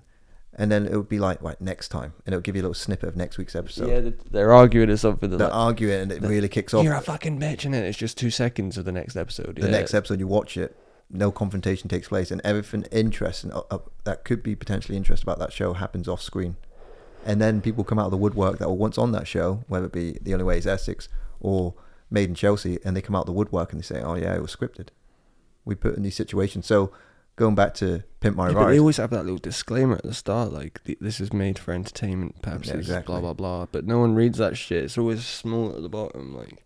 it can be solved with one one little change change the concept from reality tv and call it hyper reality tv problem solved Yeah, people don't really take no notice of that shit. You're not gonna get the this morning people being and on hyper reality TV today, we had someone scripted in a scripted event. They're not gonna explain it. They're just gonna make it sound like it's real. This Yeah. this happened on the show last night. You must watch it. They're trying to get the ratings and the Yeah, money. yeah. That's what it's about, isn't it? Money, money, money, money. That's what it's all about, really. Like with this TV and shit. Not to everyone. but- advertisers, shareholders, Uh-huh. viewership, you name it. It's the sellers, consumerism. And going back to uh, Pimp My Ride. So there was a, I think it's called something his, historian. We must have watched the same one. I watched it last night as well. The This is what- YouTube channel is called Weird History. I, I recommend it to anyone. It's it's great. He has some great stuff I on don't know. there. Was two I seen. It was there was one was was Pimp My Ride as good as it you think it was, and then there was was it script as script was it fake? There was Right. So the the one from Weird History, he talked. It was twenty minutes long, and he brings up Xzibit a lot. Xzibit was the host of the American Mhm. version, and he's been on podcasts and all that, explaining everything. He basically introduced Who Xzibit had? Xzibit Been on has been on podcast. podcast and explained his role in all of this because it was over 10 years ago now well 15 years ago now and it was on mtv and it exploded like it just took on really really well so the premise of pimp my ride was because i didn't even watch this out this is, this is what i gathered based on the way they were explaining it on this documentary this mini documentary and the idea was is that a contestant would bring their car a piece of shit car to get pimped out. And they'd do all these crazy things to it like they put game cubes in the back of Mm, it. One of yeah. them one episode with a cotton candy machine was put into the put into the boot of the car. And the guy who was it was his car was saying yeah i'm a fat guy. So they just thought it'd be hilarious to give the fat guy a cotton candy machine. He didn't even like cotton candy but it was all scripted. And the reality was th- the way this show was edited it was made to look like that it this whole pimping took about three days in reality it took about seven months Really? I mean, which is fair play. Like these, the, the the the company responsible for doing all these cars up worked night and day to do the work on these cars. But they, when they pimped them out, they didn't actually do anything to make it functionally any better. Like the engines and all that. Like it didn't. It was just aesthetically. But what's the fucking? And some of the aesthetics weren't even road worthy. They couldn't. They weren't even allowed to be on the road because I think it was Fast and Furious franchise, which started off in two thousand one. That's kind of what got people into the tuning and exotic car scene, whatever they call it. I don't know much about cars, but everybody wanted to tune out their car. You look at um, Need for Speed. Well, there's there's Leia. You know what? I don't even think Leia will be caught up in the. Maybe. She might be. She was the first episode, but that was the first episode. That's when we had our we had, we didn't have the FetHead, so we tuned up our mics to like eighty percent. Now we've got it on forty five percent, fifty percent. And I've got quite a somber tone to my voice, so we turned mine up a little bit. You know. So f- f- the, the Fast and Furious franchise had a massive influence in the in the noughties when it came to people doing that, doing up their cars, and, and Pimp My Ride comes along a couple of years later, and everybody's obsessed. Like I want my car done up, but the problem was that they didn't meet legal requirements Mm-hmm. to be. They weren't roadworthy, so no one could do anything with their cars, and they still had to spend hundreds, of thousands get, getting it done um, up properly. Fucking axe on the front of their bonnet, like. And it was just silly because, and some of the houses that Xzibit would go to weren't even the houses of the people. They would just rent those properties, or they would use or just stand by this house while Xzibit yeah, knocks the door. they would literally just they were instructed to sit in the living room and wait for Xzibit to turn up at the door. Hey, oh my god, how's it going? Pin my ride. Oh my out." god, I, I didn't expect you at all. Xzibit, Mr. Xzibit. So perfect example of a Mr. sim- Hex. so there was two reasons why they did this. So some people lived in absolute shitholes, and also they wanted houses that were close to the garage because Xzibit would actually do the drive in that person's car from the house to the garage. That would actually that was the only thing about that that was actually real. And him himself, he didn't go off of a script. Like he was genuinely his he was such an agreeable character for this show when it came to his like riff and, and his improvisational skills. That was him. So that was a part of it. That was he was the most genuine part of it was his personality. so he was actually a fucking idiot then. I don't remember the way the, show. he I don't spoke that. Yeah. Well, you know, he might have had a particular I remember a for the friend of camera. mine, right? I won't say his name because I'll still keep this secret for you. Don't worry. Um, I remember walking to town one time and I must have been like 14 and that. And he was like, Don't tell anyone, but I still watch Pimp My Ride. I was like, Who the fuck am I going to tell that to? Oh, by the way, he still watches, you know what I mean? Why keep that secret? Some dude's like, well, the guy with the one with Xzibit in it. no, the one with Tim Westwood. yeah, we caught the Pimp My Ride the UK version. No, I saw the international version. Was it Little John, Little Wayne that did the international I'm not version? sure. I, I've seen the Xzibit one and I've seen the Tim Westwood one, the UK version. Not much. It was just Tim Westwood, wasn't it? One thing that fascinates me is the evolution of, uh, should I say evolution? Is evolution American? Evolution. I don't know. Who cares? Um, the evolution of uh, game shows. So a little bit of trivia for you. The uh, TV commission, whatever they're called, of this country, they kind of had a cap on how much money could be given out, maximum could be given out on a game show. and that Mhm. was all lifted in the in the early nine- 1990s. So that's why you had these game shows come out, like the Bruce uh, Forsyth "Get Your Cards Right" and get what was it? The The Price is Right. Price is Right, and nobody had seen prizes of this value before. You know, a car, a caravan, fucking a shed, a boat. You get all these fucking 90s Karens like, oh, we must go on Price is Right. That's what we me- must we must win the fucking lot- holiday to Alicante. Exactly. Come on down. and it's Stephen. like that. I'm soaking, Stephen. But think about it, right? Before that, you had Bullseye. In one. In one, It's- and you can win this calculator. in two. It's two Steins. Bully Bullseye Steins. In three, a candle holder. And Bully Bullseye's prize of the of the day, what is it? It's her shrubbery set. Beano.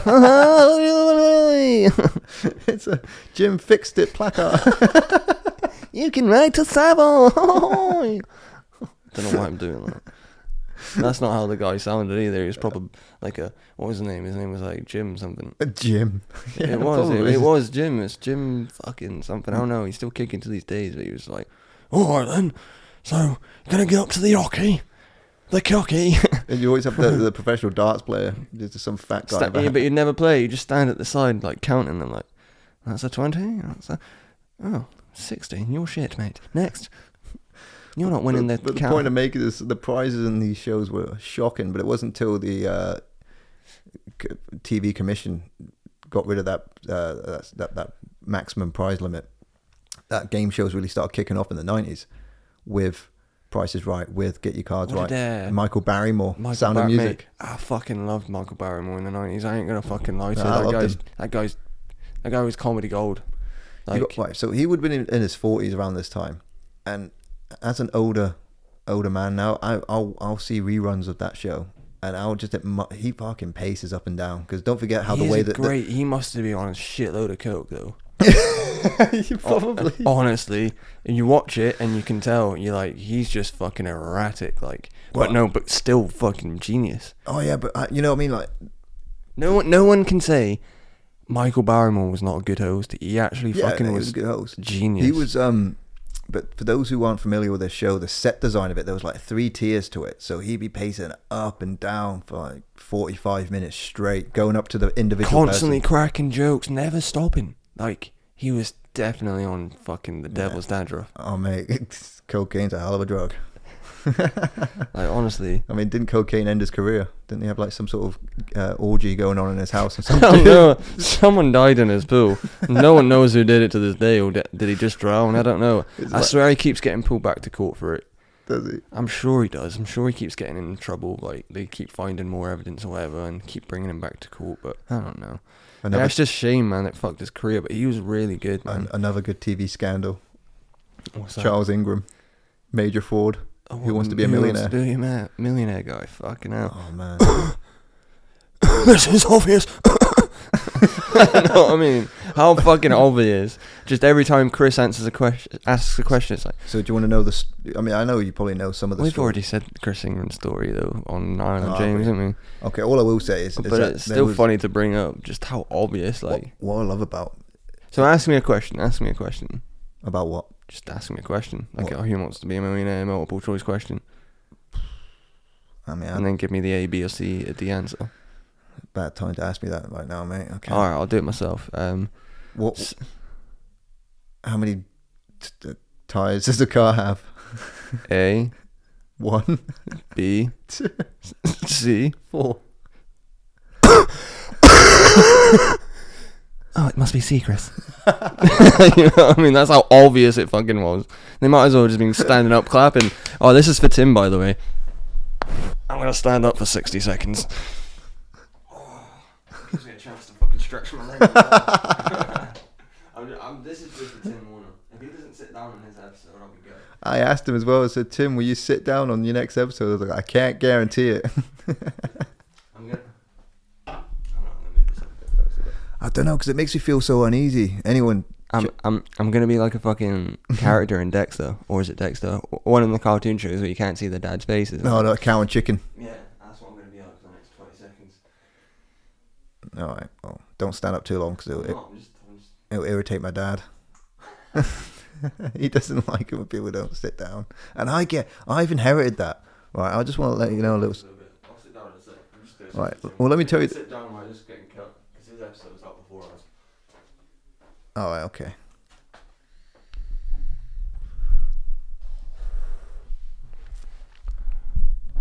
There you go, Tim. If you don't want to hold up to your end of the bargain, I'll kick your ass. It's- yeah, there's this characteristic that my dad has that I've inherited, and it's quite funny because my dad gets frustrated when people pace up and down, makes him feel nervous. So uh, the cat's meowing, and I get so my my mum has this habit where when she's on the phone, she'll just pace up and down, and I feel that my dad's rage boil up in me. I'm like, sit the fuck down. I don't say that to her because you know I respect her, but in my head I'm just thinking, please sit down. Is that one of your pet peeves? Yeah. Mine, like, I get it though. I get it when you you, you like want to come sit down, be all comfy, and someone's like around you, like being all. Especially like if it's a day where I'm doing a, a late shift at work, like a two to ten, and it's ten o'clock in the morning, and I just want to, you know, process that I'm going to a job that doesn't fulfill me, you know. And then someone's pacing the fucking round round you, and you're like, That cat's meow. Should we let him in? "Go on, then." All right, one second. There you can. You might sit in between us. Like, I doubt it though. All right, we got our, we got our first guest, Jaffa the cat. Here he is, the big man himself. You probably can't even see him behind all the shit. So Let me just get comfortable. yeah, it's our first guest, Jaffa. So Jaffa, what do you think about the podcast? Yeah. You want to be part of it, mate? There was another thing I wanted to bring up. Just to don't turn around, because everyone might see your balls and I have to blur them out. He's off. Anyway, what did you want to bring up? no, I was I was watching a. I tried to get into that documentary last night about s- the history of cyberpunk. I'd seen it before, but it'd been a while since I'd seen it. It's a three-part series. Part one is about forty minutes long, fifty minutes long. Part two then goes into an hour and a half, and then part three is a mammoth two and a half hours long. And uh, I found it fascinating, especially part one, where it talks about proto proto cyber, cyberpunk, which is uh, your Philip K. Dicks, your Alfred Besters. These were authors from the 1950s. Sh- Shall I give a little explanation of what cyberpunk is before I go down this little tangent? People will be thinking, what is cyberpunk? It's a subgenre of science fiction.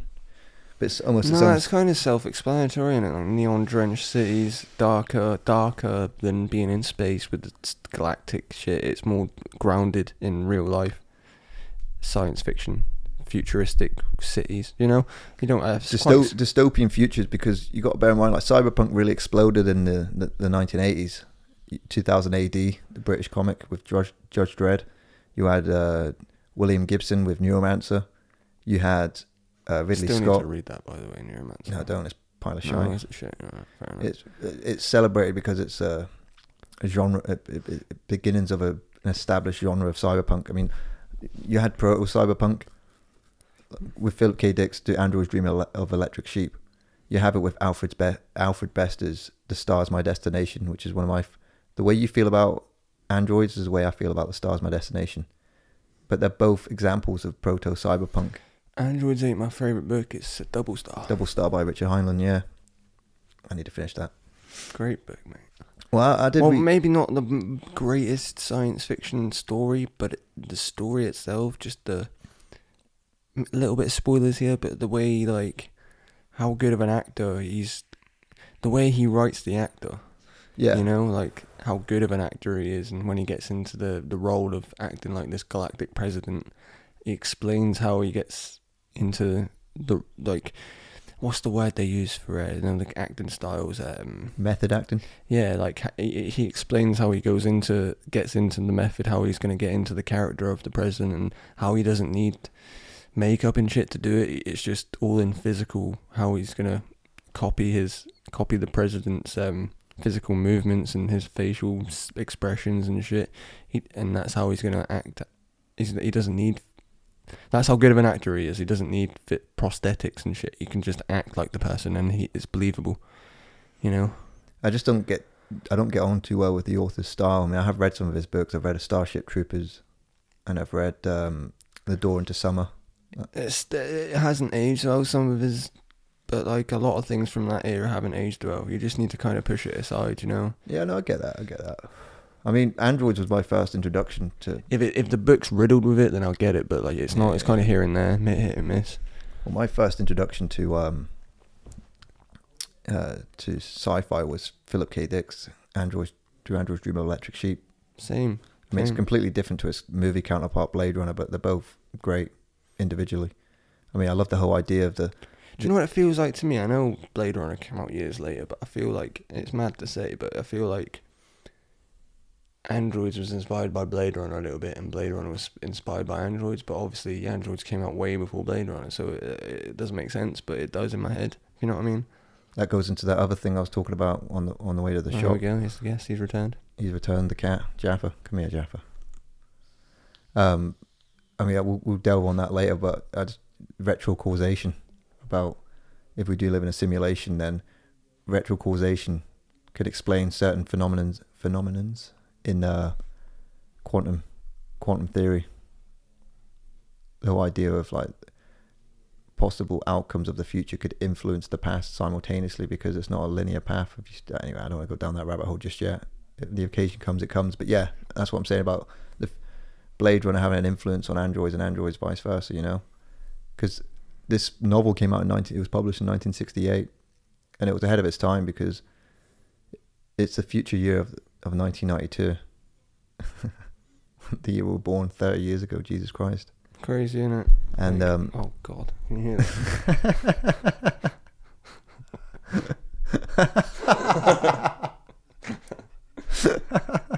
Where's my mic gone? He's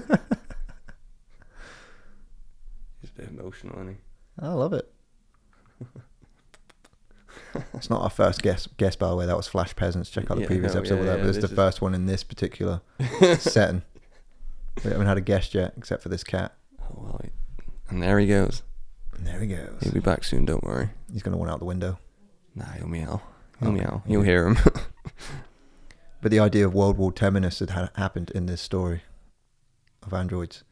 Everybody's colonizing Mars now. Everyone's off, off to Mars. But because of the radiation that comes, a lot of the inhabitants of Earth have kind of, their brains have gone to dog shit. Like J.R. Isidore, that's one of the characters of the book. He's one of my favorite characters. mm-hmm. And um, there's a sort of dogmatic relationship with empathy. Everybody has what's called an empathy machine, where they put their hands on the, the device and it takes them into this character called William Mercer, who's doing this climb up the hill and is being pelted by rocks and pebbles, and everybody feels, everybody connected to the empathy machine feels the pain as one, and it brings them together because that's what separates the humans from the androids in this in this story and in the movie, empathy the androids don't have empathy. Mm-hmm. So that's why there's that dogmatic relationship with the empathy machines. I think that comes a lot more clearer in the film Blade Runner.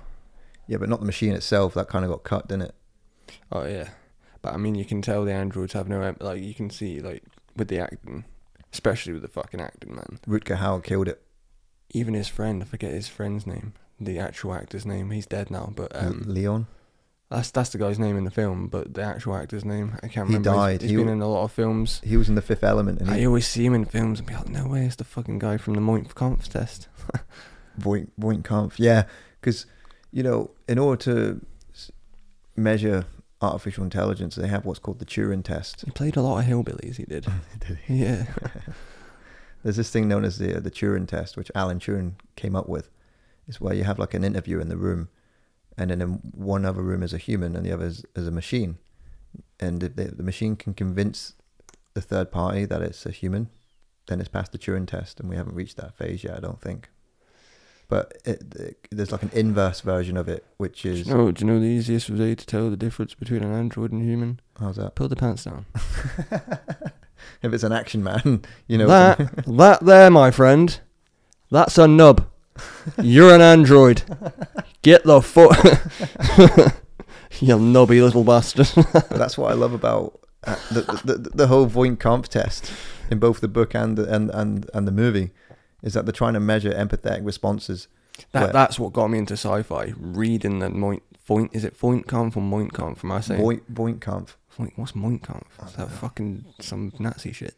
Anyway, the Voight Kampf death. Reading that, mate, like open my brain up to fucking sci-fi. Mm. Reading reading that actual scene in the book. For me, it was the uh, the empathy machine when Really? J.R. Isidore was going through the. Because at first I was confused. I was like, where the fuck are we right now? Because that was my introduction to this man's work. But another interesting one that I mean, we'll keep talking about fucking Blade Runner if we want. But we'll go back and forth between it because there's so many other works by this man that I love. It. He died. We can talk about the thirteenth floor Yeah, Craig Bierko. right there. That that's a lot of. I'd say that's solely solely about simulation, really. Well, I said this to great.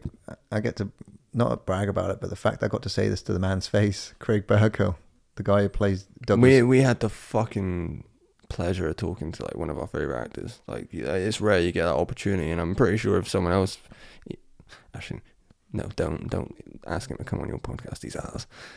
I'm joking. No, but fucking just having the pleasure to talk to this man that's been in like a couple of Yeah. our favorite films. Well, he he was the the lead role in the Thirteenth Floor, which came out the same year as The Matrix did. But The Matrix just Yeah, trashed it at the box office, but it's not about that. That like the Thirteenth Floor kind of covers all concepts. It took three Matrix movies to to wrap up their philosophical points. I can say that word now, thank God. And uh, there, we got whereas the Thirteenth Floor does it in one movie, the whole idea of a simulation within a simulation, determinism, all the Jean-Jacques Rousseau's teachings about re- our relationship with reality, the material world, our relationship with it, our emotions, and it did it in one movie, and that film because it was on Netflix. This was 2013. I started getting blazed in my own company, and I'm checking out Netflix. I'm staying more in the house, and it was I was like, "What's this? The 13th floor?" Because I remember googling like good sci-fi movies from the 90s. I was looking for inspiration. when you initially told me about the thirteenth floor, I thought you were talking about Thirteen Ghosts. oh right, yeah. Remember that film? I actually never saw the 2000s remake. I saw the old school 1950s version. What Thirteen Ghosts? Oh, yeah, man. and it was actually really good. Is it? Yeah. I I still think that um, a lot of people trash it, but the, the, the fucking one I watched, the, the most recent one's good. One time, uh, I had Sky when I was younger, but we didn't have the the full package, so we didn't get Sky movies. We got like TCM and we got Film Four. Like, even Film Four. Film TCM's old films, isn't it? Turner Yeah. Warner Movies, whatever it's called, Turner something. Even back then, Film Four was behind a paywall. It wasn't free Really? back in the day, and then it, Really? it didn't get the numbers. So like, oh, Film Four's free now.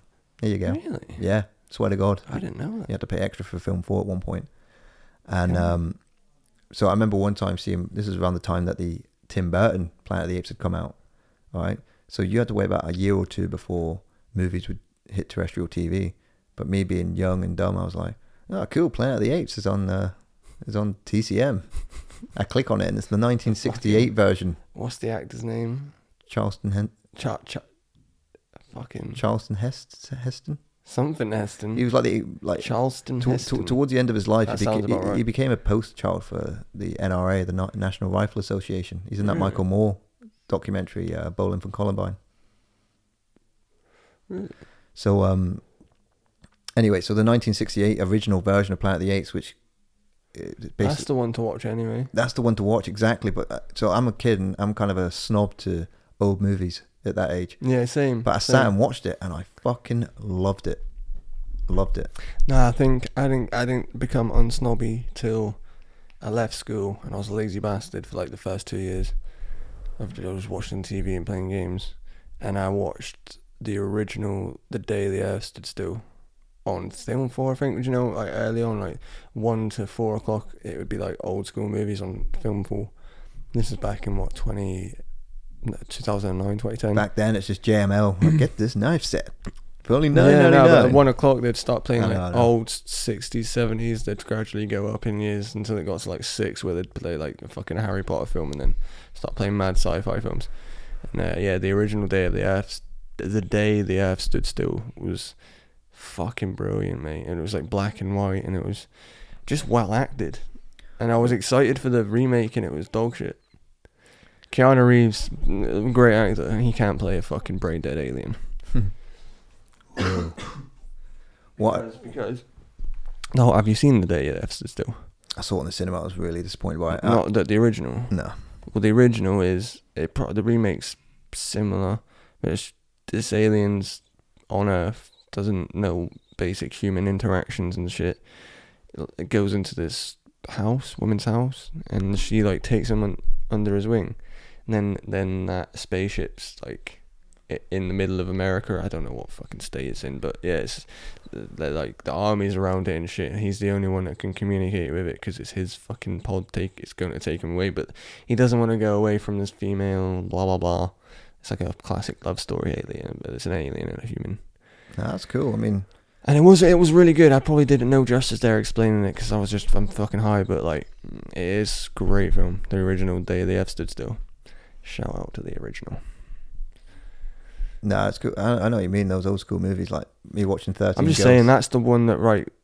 It clicked in my brain like some of these old movies are actually good. You know, like not, they're not all shit. They're not all just cowboy and Indian films. You know, like That's a. I just doing a, Har- doing a Harvey impression. Ah, Oh yes, mummy, you're. hello, can't- you can. Yeah, I'm not. I'm, I'm not very good at Harvey, but yeah. And Charlie does it all the fucking time, man. it's funny as fuck. No, I was just thinking back to Planet of the Apes, right? So they're kind of like trashy B movies, based based on a French original. novel. No, well, yeah, going back to the original, right? So there was five films originally. So the first Planet of the Apes comes out, and um, it's it's just a good film. And then the second one comes along a year later, and it's another astronaut trying to find the character from the first movie.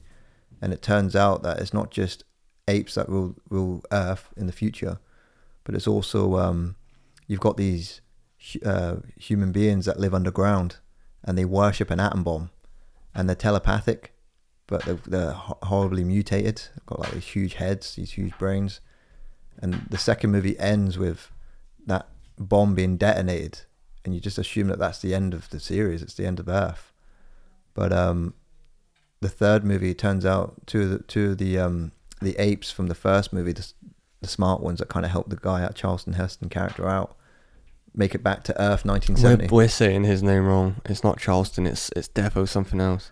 But the point I'm making is, is that it kind of does a loop around on itself because in the third movie, because those uh, apes go back to Earth, present day Earth, which is what 1970 at the time.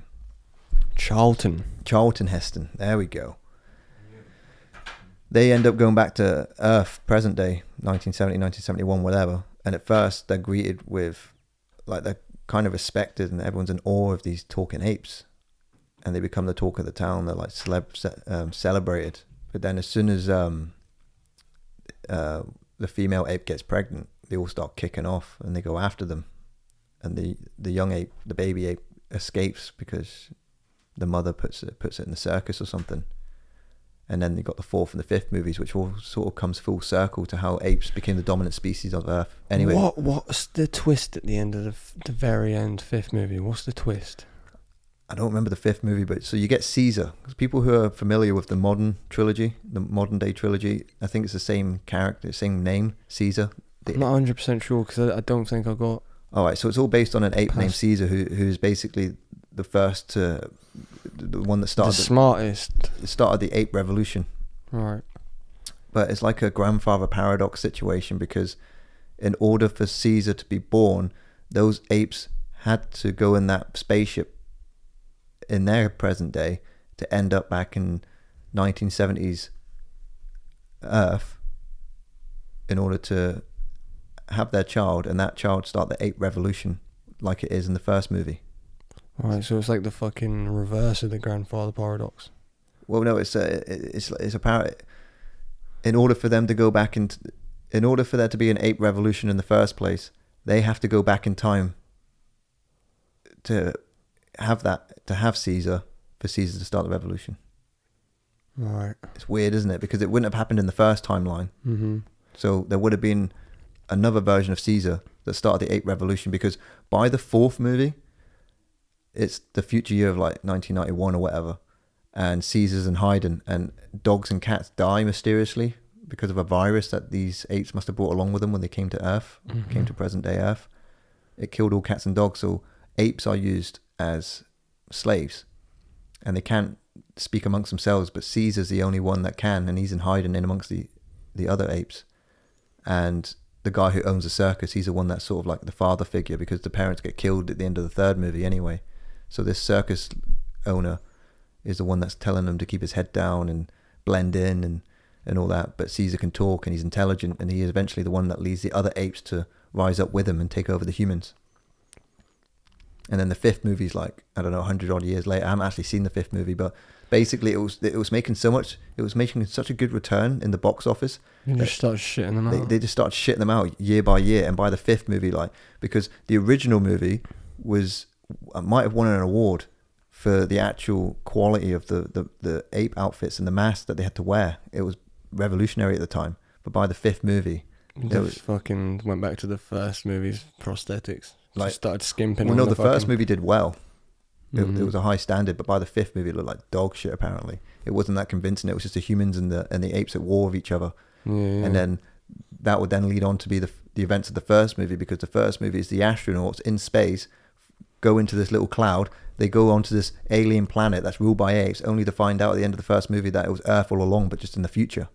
In case anybody wasn't But there is there is some uh, twist because I remember watching a YouTube video about fucking stupid twists, and and the final Planet of the Apes had a mad twist. But uh, this is what I was going to segue into. Now you mentioned, um, grandfather paradox. no no no no um, movies that started making a good return, shitting them out, and then just got worse and worse. What's a good example of that? Resident Evil. Uh, yeah, I mean, that always kind of in a way, in a way, the first two movies, although not accurate to the games, were actually watchable. Like, because you get the first film with in the mansion, and then the second film in the city with the nemesis, kind of watchable. Then you just got the third, fourth. That Do you want to know an interesting story about the Resident Evil movies? go on, tell me. So I kind of tapped out after the third one. I don't really know what happens Oh, after mate, that, right? No, yeah, oh, I've, I've watched up until Extinction. That was that was- would be the fourth. There were seven films in total, right? So um, Seven. I only got to the fourth. I watched the fourth in the cinema, and I watched the little Well, kid get ran over that same day. there was a stunt double. I can't remember her name, but she was a stunt double for Milla Jovovich. And uh, there's a phone ringing. Nah, that'll be Charlie's um, diabetic arm. Oh, it's just my bad. yeah. yeah, if I can get some sugar in you, Charlie, before you die. anyway, yeah, go on. There was a stunt double for Milla Jovovich, and she was a very high regarded stunt double. She like did kickboxing, she rode motorcycles and all that. She was just top of her game. And um, so there was a stunt that they were having to do for the final movie, and it was absolutely pissing it down. So they were all like, "Well, we're all on set. We might as well get some stunts done." So her What stunt, year would this be? 2017, maybe. 2015. The movie came out 2017, I think, but it was about two Mhm. years because they filmed like two years before it even releases. And uh, she's got to do this stunt where she's on a motorcycle, and she's going about 70 miles an hour, no helmet on, by the way. And as she's going, That has got to be her decision, though, innit? No helmet. Got to be. They they wouldn't have been like, just don't wear a helmet. Fuck health and safety. well, I'll tell you her side of it in a second, right? So I'm just giving you the details. So you have a camera that's attached to a crane, and it's meant to rise up, but there was a malfunction with it, so it didn't ride up. So she went straight through that at 70 miles an hour, and she lost her. She lost one of her arms as a, as a result, up to like way very good stunt driver, there. she? You can't fucking bail out on last second. fucking- I'm joking. I'm, I'm sorry. That's fucking awful. I'm sorry. No.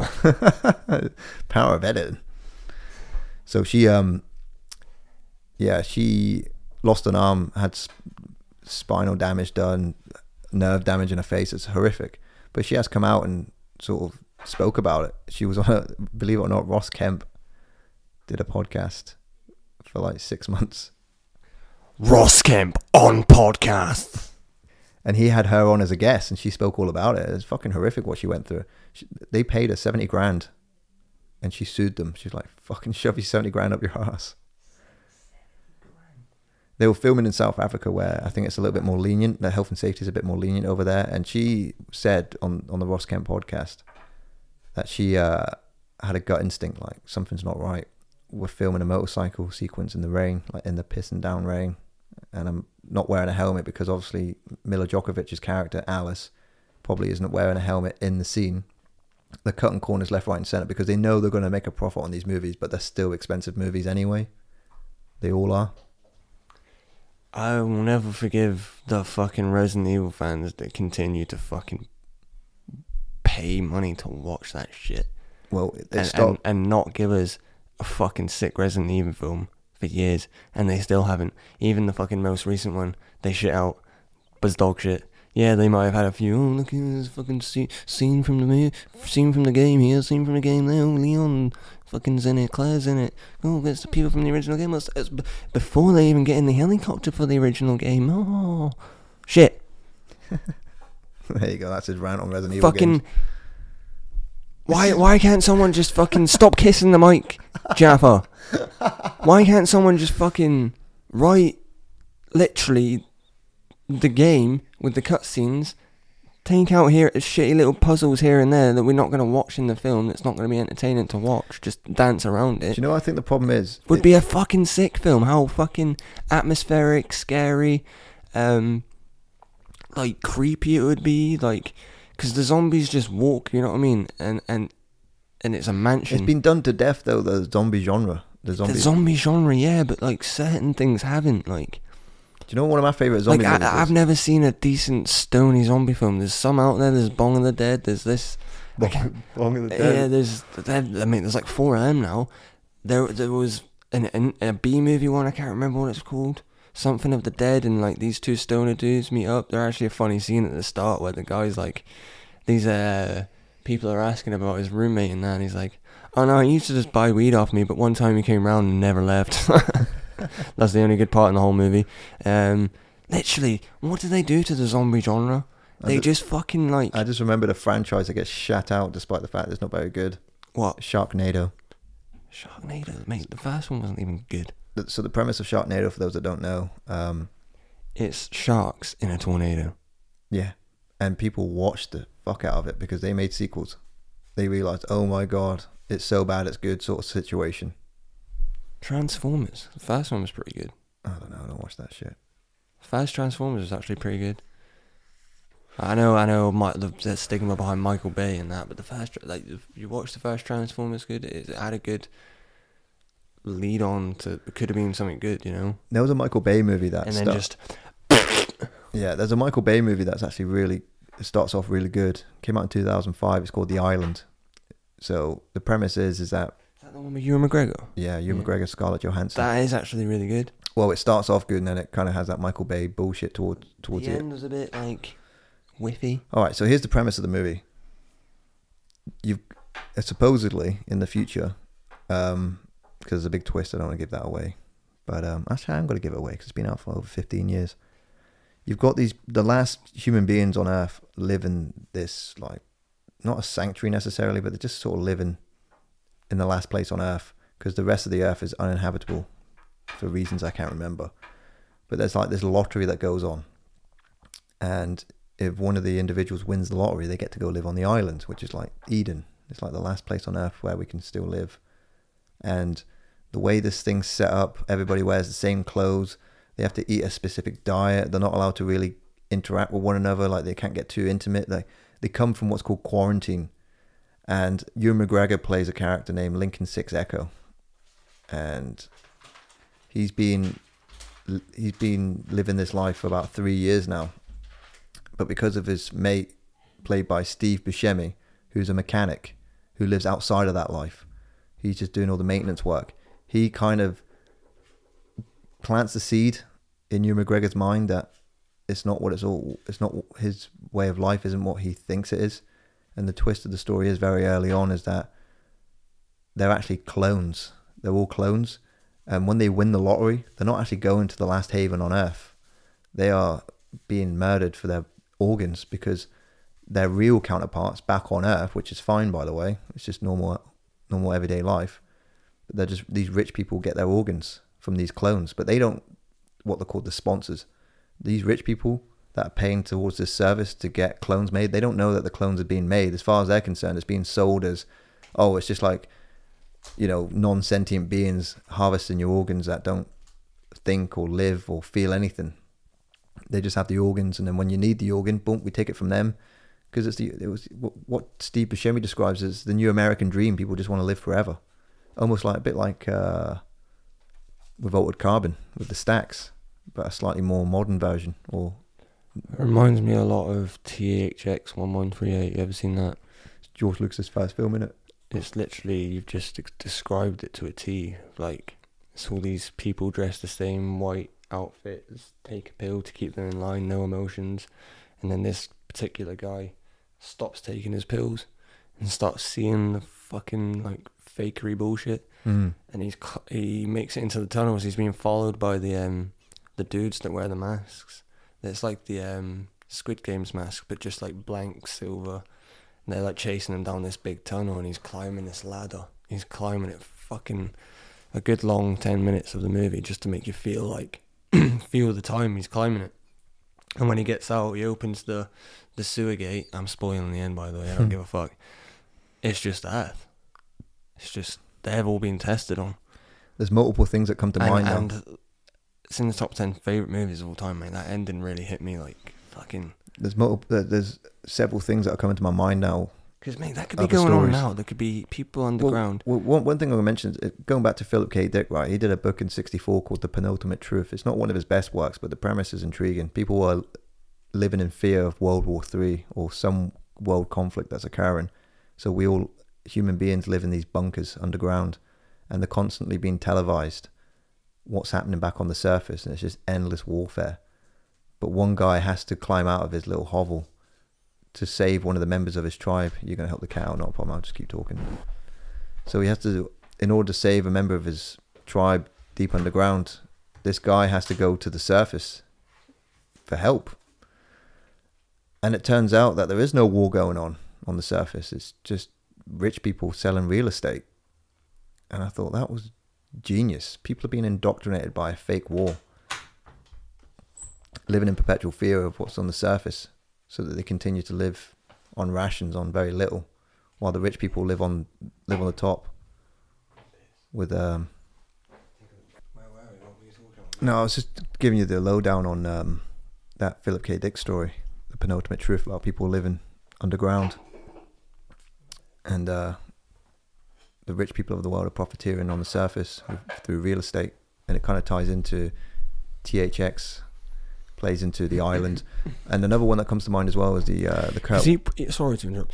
Equilibrium's a lot like TH. I was just about to say Mm. Equilibrium, right? So that's uh, di- written and directed by Kurt Wimmer.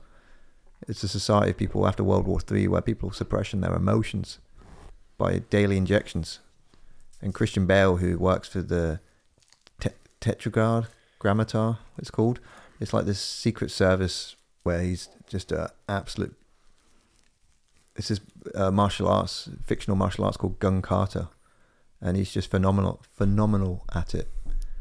And but he misses his dosage and starts to experience emotion and ends up joining the resistance. And it's a great film. I mean, this start and middle can be a bit like long in the tooth, but the end, mate, fuck, is so good, so good. That was a great good. Equilibrium, watch Equilibrium. So good, and I think it's highly underrated. Like a lot of reviews say it's shitty. People kind of were quick to compare it to The Matrix, or they're quick to compare it to Fahrenheit um, 451. What the train movie? No, Fahrenheit 451 is a Ray Bradbury book about book burning. What film am I thinking of? You think of that John Travolta movie. Yeah. What is it? Fucking firefighter caught in a blaze and he sees his life before his eyes. Man, they're on a train, and uh, the train's it's got to carry on going, or, or, or it gets blown up or whatever. Pendulum 123. That's it. Pen, pe, the Penham. take, the taking of Pelham one two which has got three. John Travolta in it as well. Yeah, I Yeah, get, I yeah. get. I see where you can make that connection. yeah, yeah. But I, I just Fahrenheit. I don't know why Fahrenheit and the taking of I read it once because What's, do you know what? It's a fucking great film? And this is totally irrelevant to any science fiction and shit, but Inside Man with Clive Owen and Denzel, I've heard of it. It's good. fucking really good, Yeah, really good. Uh, Clive Owen's a bank robber, and Denzel's like the guy trying to stop it from happening. They're in inside. They've taken hostages. I can't really say too much more because the twist is insane. don't spoil it for me. Then I I'll check it out. watch Inside Man, great film. So with Rachel the other night, we caught uh, Speed with Keanu Reeves and Sandra Bullock. Trashy '90s movie. But I was saying to Rachel, as I was watching it, I was like, that Kind this- of, kind of another film that got a sequel, just shot a sequel out. just kind a sequel out. yeah, Well, we can talk about that. In a second. until, until just Keanu, Keanu But- Reeves is like, hell no, am I going on a boat? Imagine he, imagine he took the job right and it was him, and he gets stuck in a fucking speed situation again. How unrealistic is that? But this time he's on a boat. Well, I was saying to Rachel that um, in my mind, as I'm watching it, Speed is one of the greatest action movies from a screenwriter's perspective. That, Right. The first Speed, mate, is that it's got some cheesy ass moments, but it's a great film. Yeah.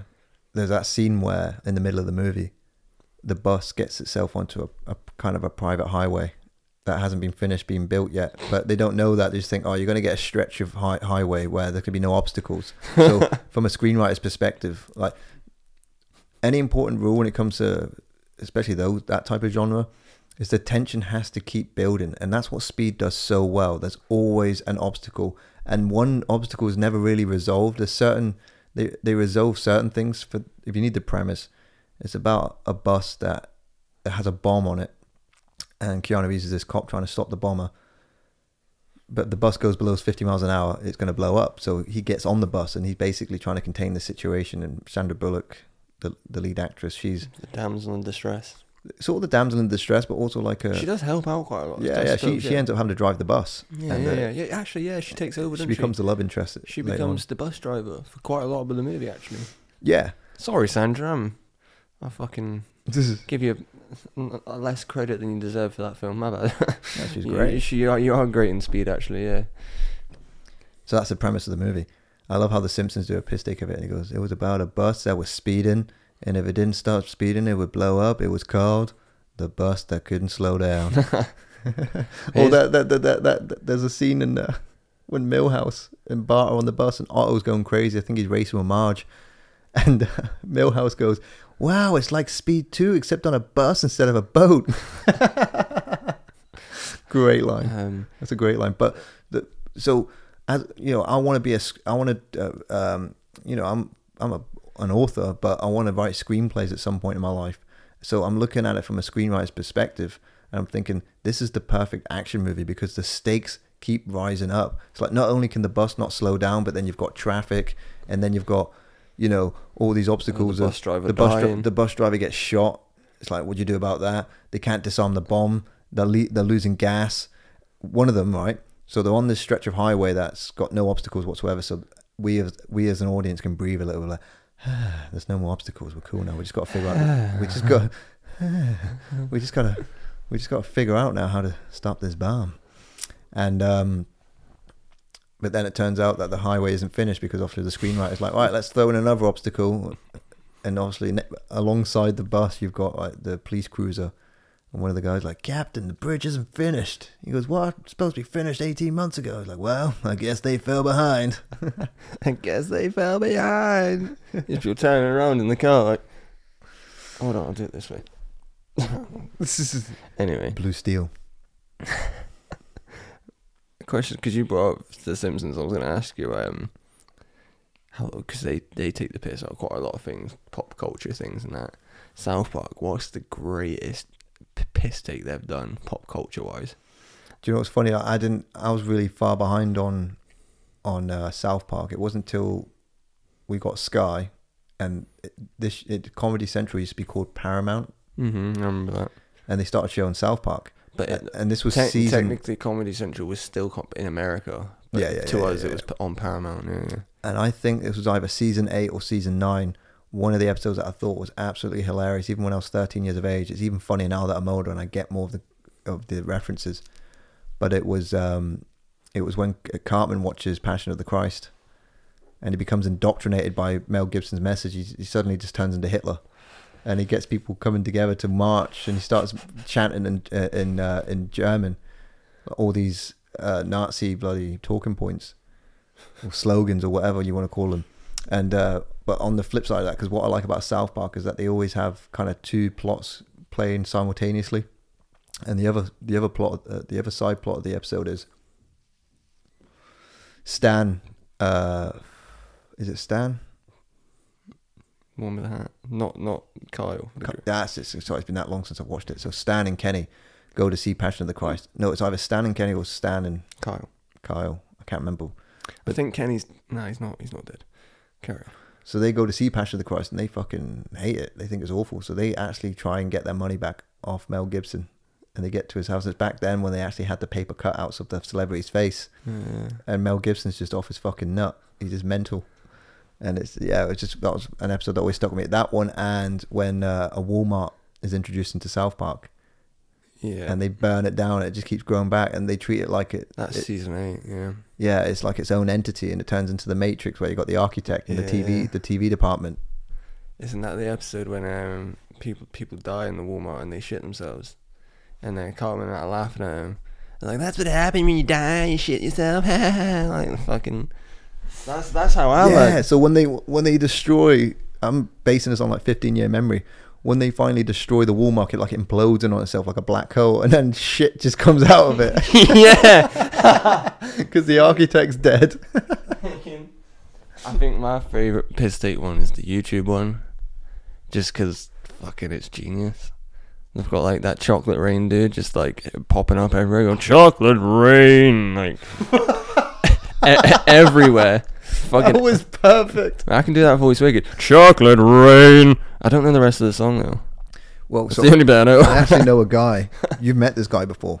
It's a Weymouth guy, and uh, he uh, made his own YouTube video where he stitched together the references with the parts from South Park, and it got like a million views. Like it did really, really popular. Obviously, made no money on it because of copyright copyright infringement. But Too bad the guy's a cunt. yeah, you know who I'm on about. He's now a bus driver, and he has a receding hairline like RoboCop. he had it since he was 18. Just had the receding hairline. Fucking me from the shit RoboCop since he was eighteen. And he was the shittest host I've ever met. Like, I went to his house one time. Me and a bunch of other lads went over there just to get high. And he, him being the host, he turned on his TV and he put on YouTube videos. And there was just some redneck like, right, so I got my banana clip from my AK-47. I'm just gonna aim it up now. Just gotta calibrate the aim. invites you around to make you force force you to watch FPS Russia videos. No, it was BJ that got me into We Love Russia videos. But this guy, this RoboCop looking motherfucker. no, Rush- FPS Russia. The fucking Russian dude He used to just shoot guns. He maybe maybe it was him. Maybe it was him. But he was just a shit host, and I've never gone back to his house since. And now I see him passing when I'm in my car and I see him in a bus. Yeah, I remember those dudes who'd invite you around and then just put some, put YouTube on their YouTube, but everything they watched was goes dog back to that, goes back to that Russo love talk we're talking about, where you know you got to love your people. Just want to have uh, want to be surrounded by company. So yeah. When they're force feeding shit that you're never never gonna watch in your Look, life yeah. down your throat. my advice is to anyone: if you can't stand your own company and you have to have people around you, no matter who they are, at least be a half decent host. At least put something decent on YouTube Yeah, for your for your so-called like friends. that- fucking cart knocks or something, you know. Yeah, for your so-called friends that are just using you because you're the only friend out of the whole group that has uh that Has, has a room that everyone can smoke in. yeah that has their know what I own mean? place. Like nah, 'cause like I used to be be the guy who had the room. You like you come round. My mum would be like, "Yeah, come in. He's upstairs." Like you know what I mean. She wouldn't be like, "Don't you dare smoke marijuana in my establishment, you little fucks." She'd be like, "Yeah, just come in. Take off your bra if you like. You know, let those balls flow freely, boys. You know, you know me. I'm Jackie Marie. I uh, cook curries. She did actually cook a lot of curries and uh, mashed potato and uh, sausages, which I ended up taking over. and sausages that Daniel did not let my mum cook. No, so what happened was we just got to Corby, and um, she was just. And when I I'm a bit OCD about pork, like I'm a bit wary. You're assuming my mum can't cook sausages? She's cooked me sausages my whole life. I'm fine. No, let me explain myself. I'm not, I'm not justifying my behavior. I just want to explain my behavior. All right, so But my back- mum understands though. Like she don't care. a lot of people around me were getting food poisoning, and we had a really important podcast coming up with Flash Peasants that same day, and I was like, I'm getting, I'm not getting sick over anything. I was like, Jackie, let me take over, all right? Because I like to put my sausages in the oven and just let them burn, cr- cremate them for 40 minutes, so that way I know there's no risk. And uh, but she's pan frying them, and I'm like, let me take over, Jackie, and I cooked the fuck out of them. Fair enough, mate. They were still nice. yeah, still no, enjoyed them. still enjoyed them, Still feel the hole. but um, I just wanted to tell that sausage story. Yeah, man. Maybe talk about our little ventures on Corby anyway. Why not? Fucking, we had a good little weekend, didn't we? Corby was great, and the Flash Peasants were great as well. and Really, it was an it was an obstacle for us. But Ale when we got back, so it was the first time I ever drove to my hometown. It's only 190 miles away, but I'd never done the journey before. You're a great little co co captain. It's like meet the Fockers. thanks, man. I was Robert De Niro, and you're Ben Stiller. Like, you want to be my co captain? You- All I did was read stuff off paper, but you know, And it worked out worked out a treat. and provide and it was our first obstacle where we had to set up in someone else's house. Donna, thank you for letting us use your conservatory. We had to set up in someone else's house, drive, do the Corby drive, which I've never done before. Set up in someone else's conservatory. Yeah, so this was the same day as well. You got to bear in mind, on we traveled day. 190 miles in the same day. set set up the podcast, had the Flash Peasants on, did a good interview, and then we got it all on the computer. It, it all happened within 48 hours, and then we got back here. We're sat in this living room 48 hours later, and we're just like, "Holy fuck, what a ride!" Me, because you won't think we went not on the, the, the day after that. It was no, it was two days after. The day after we recorded Flash Peasants, we went to Nottingham to watch my dad at an open mic night. that's still that's still a bit of travel as well. Not too far, but still an Yeah, hour's yeah. driving it. Just being in people's company, it was great. I loved it, but being in people's Yeah, company, man. just constantly socializing, and yeah. and by the end of it, we are just frazzled. It took me about two days to recover from that. Like I had work yeah, man, I had a, I had a good old long sleep as well. And I remember the day you coming to pick me up to go, like, I'd done two edibles the night before thinking, oh, I'll get a good night's sleep off of this. I woke up fucking like Mike Tyson had just decked me in the face. Honestly, I was like, holy. I had to message you like, give me 15 minutes. I'm fucking, like, I was, honestly, I was. It's fucked. all right. I was already pretty much packed, and I was laying in my bed like Cameron. Oh, was it like like is his name Cameron? From what? Ferris Bueller's Day Off. I'm not sure. Have you ever seen that film? Ferris, his name's fucking Ferris Bueller. No, but his mate's called Cameron. Oh. Right. yeah, I, am not sure. I'm, I'm not just, sure. he's just, he's constantly depressed. He hates his life. He hates his parents. He hates his dad in particular. He's just laying there. You could hear the music in the background, like "Ding-dong-ding." He's like, he puts his finger on the voice on the on, the uh, on the phone uh, receiver. He's like, hello. And The Ferris little is like, fucking little things Americans have where it's like the back in the tape eighties, thing, yeah. the little tape They cassette. just press a button and it's like plays it back to them. I know. Beep. Like, what do you want, Ferris? Ferris like, come on out. Come Like, on I'm, down. I'm dying. I'm ill. and that's how I felt when you text me like 15 more minutes. Like, oh, thank God. Man, honestly, I woke up like I was gonna thought I was gonna die, man. I was. I just needed. I needed those little 15 minutes just to extra lie down, you know. But yeah, it was a mad weekend. It was great. And, uh, And it, I quite was- fucking. I know this is gonna kind of sound hairy fairy, but it was quite spiritual, you know. When like that last night when we were just talking with Donna and we pretty much just fuck. It was like a fucking therapy session.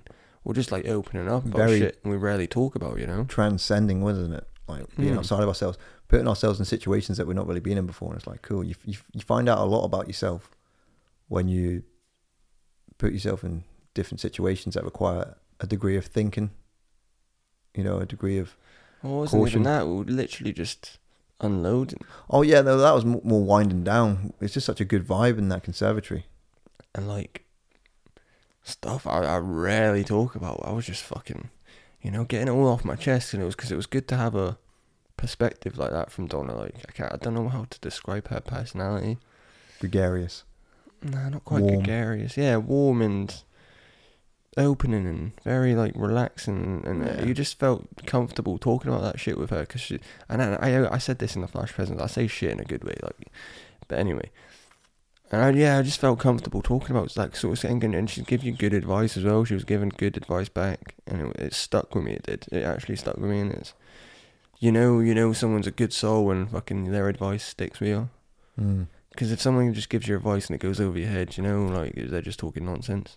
Yeah, she's very wise, and Donna's got some good stories to tell, and I can't wait for her to be on the podcast because, you know, she she lived in South Africa during the uh, apartheid, so she's got a lot of stories to tell.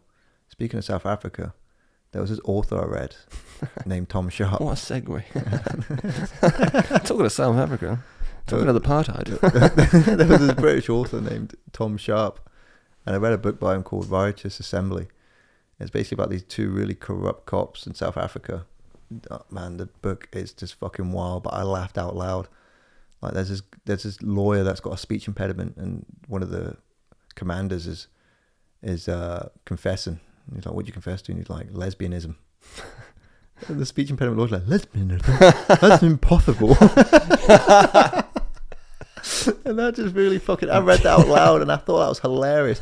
And I read it to people close to me, and they didn't find it funny because I'm reading off a page. I'm like, lesbianism? That's impossible. and getting no laughs from that just broke my heart. Like, Why are they not laughing? because they're assholes. Lesbian. that is impossible. Impossible. What film's that of? No, no, no. That's um, that's from the book. Yeah, but there's a film where the guy's like, impossible. I don't know. Am I thinking of Life of Brian? I don't know. Fuck knows. I tell you what, here's I just thought of a really trashy film that I love, a guilty pleasure of mine. It's like I'm not a big fan of disaster movies, but one in particular that I fucking love is The Core. Disaster movie. Disa- yeah. Joking. Fuck that shit. There's a film called The Core, came out in 2003. Pierce Brosnan. No, no, Aaron Eck- Eckhart. Oh, that's fucking the Deep Impact. That's the Pierce Brosnan one, the volcano one. The volcano one is called. Deep Impact. No, that's the Tommy No. Lee Jones one because it was the, Oh yeah, yeah, Dante's, begins- Dante's Peak. yeah. That's it. I knew it began with a D. It is Dante's Peak. You're right. I'm just thinking of Dante from Grandma's Boy. what is that ringing? Do I have a tumor? I was just about to fucking say that exact line, you motherfucker. There's the fucking king of the jungle. Do I have a tumor? He's just like, it's his actual ringtone. He's Alex, is that you? I fucking quit there mo- fucking months ago, bro. like, He's like, what the fuck? I quit there months ago, man. It's like the next day. Get the fear shit. Get the Frankenstein like, I've shit. never been that high where I think a month's gone by the next day. I've never been that high. Have you? I've been in some precarious situations. Wait, what month is it? I've never been like that One time I smoked two pipes and then I sat down on my living room couch all, all, all by myself. And I just thought, I really want to socialize with someone right now. So I messaged Jordan Treewalker. I was like, I'm coming to your house, bro. It's quarter past nine at night on a weekday. Coming to pop that spot, bro. And he's just like, yeah, yeah. Sorry, Jordan. And he's just like, okay. And I jumped in my car, forgetting I just smoked two pipes of weed, right? Right. I'm driving through my estate at quarter past nine at night, and I was just like, where am I? But not like, where am I geographically? Where am I in my life right now? In the universe, there was no concept of the past tense or the future tense. I'm just, it's like memento, where a scene begins, and it's just, it, I basically, the weed made me live in, in media res. I was in the middle of the action, but I don't know how I got there. I was just like, I'm in a car. what are these buildings? And then What it is it that was it your hairdresser car as well? was that? The hairdresser car as well. It might have been The actually. Mazda. Yeah, I was in The my Mazda. down. I was in my soft top Mazda, having a fucking existential worse. crisis high off two pipes. Like, where am I? in, in the You're just trying to. You're indicating, but the fucking convertible comes down. no, because you had to take it off yourself. fucking. You're trying to steer, but instead you're lifting the fucking. Mate, I was that car was cursed. I was going through a midlife crisis at 27 years of age. I just didn't know where I was going in life and who I was. I had a nice job, same job I got now, but I was doing doing doing it for five days a week, and I was doing a bit of PT on the side, and I was just like going insane. I knew what I wanted to be. I wanted to be a writer, but this is 2019. This is before any of that shit happened that gave me the opportunity to, to pursue that. I was like, I was losing my mind, and then I was hanging out with this guy down the road from Rack's place here, and he was obsessed with Mazdas because he was into tuning and all that. He worked at Kwik Fit, and we dri- Subaru Imprezas and all that. Yeah, yeah, we drive past a Mazda MX-5, What been geezer. selling for twelve hundred pounds, and we're like, let's get it. So he inspects the car. Bear in mind, this guy's just a tire fitter. He looks at the car and he's like, yeah, it's, it's good. I was like, right, well, if he says it's good, then it's good. and then spent twelve hundred pounds on it. I'm with my mum at the time because obviously she has to, um, she had to take me there, and um, she's just like, I got She, she wasn't like, what the fuck are you doing down pretty much. She's like, what the fuck are you doing? Twelve hundred pounds on this? Why the fuck? The one time you should have listened to your mum. I know, I know. And I bought it, pa paid the money, did the insurance, this, that, and the other, and um, it starts off all right, and there was just one disaster after another disaster. The power steering pipes go on me. There was a whole situation with a fucking timing belt, and then one time I go to try and parallel park it. I think that's what it's called, where you sort of reversing into a Mhm. space, right? And um, there's like this Jurassic Park fucking jeep and I'm trying to get past it, but the mirrors are aligned wrong, and I fucking it's got like this big rusted pipe along it, like a bumper, Yeah. and I fucking scratched the car on it. I could hear that. Did it go? Mate, you son of a bitches, you've done it. Sorry, carry on. No, it's cool, man. Uh, that the sound that that made of my car scratching against that pipe, Whose car was worth off yours? it was off. Mine was the one that was getting fucking scratched. Oh. and this car was just fucking cursed, mate. And even when I first started dating Rachel, she was just like, "What the fuck are you driving?" That's my Mazda. I'm surprised you still with her fucking that car, man. Jesus. I'm not. I know. Well, she stuck around, and then I eventually. That's got- how you know you gotta keep her, mate. If she's sticking with you and you got a fucking convertible, mate. I know she hated getting in that car. I never did long journeys in that car. Mate, if I seen if you pulled up to me in that car, I would have kicked your ass. But going back, uh, before we come fucking come flying off the subject again, there is actually because I just clicked in my brain. There is actually one time I have been so high that I thought I was. I'll, tell the story. Fucking, you were coming round, right? And you were coming round the next day, and I was up to like six in the morning. I thought if I go sleep now, and this was back when I was proper lazy, so I could sleep from like seven a.m. to like five p.m. Like I could do it. I don't know how I done it, but I could do it. I can't do that anymore. If I go sleep at four o'clock in the morning now, I'm still up at half ten.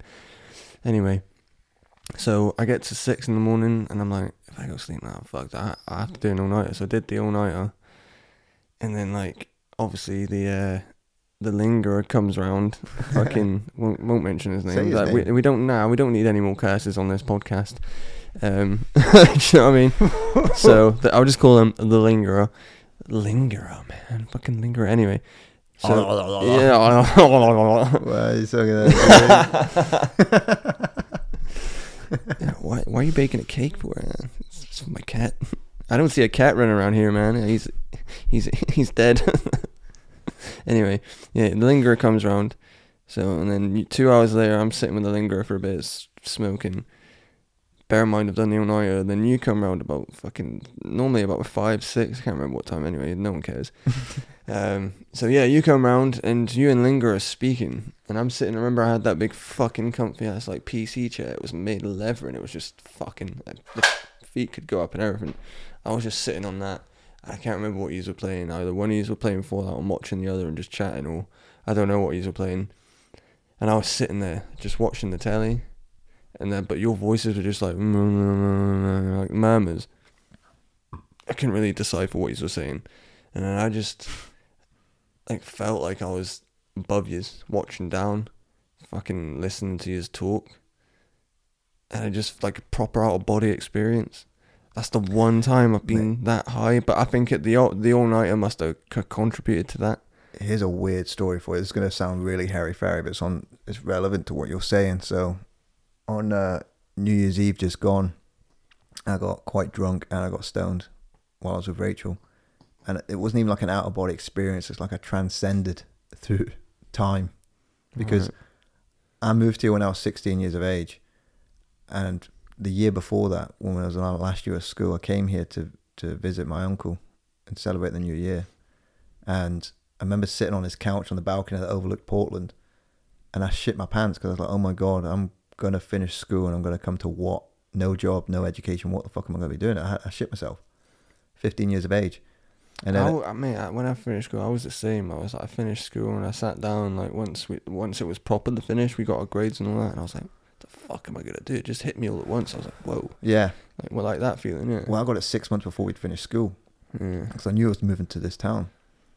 And so that's when I said to my mum, I want to continue my education. And that's when I ended up doing media studies. And that sort of resolved that issue. And then I did a year of media, did a year of sports.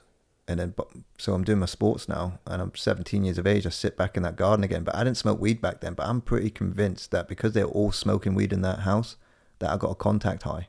You do, man. If you don't If really smoke especially if you don't smoke. Yeah, exactly. it's in the atmosphere, you do. Because I, I remember my mum's boyfriend used to smoke, and I'd get a little buzzy feeling, like a little buzz. And I would be 13, 14, and like I, I didn't know what it was, but I felt something, you know, like. But I'd never be like, "Oh, mummy, I'm high." Well, I'd always so I think that the contact high was was related to these epiphanies I'd have on that balcony. So, 17 years of age now, two years later from that from that moment, New Year's Eve, right? So it was two years to the day. I'm sat there. I'm like, cool, man. I'm doing all right. I'm at college. I'm in Weymouth. I'm settled.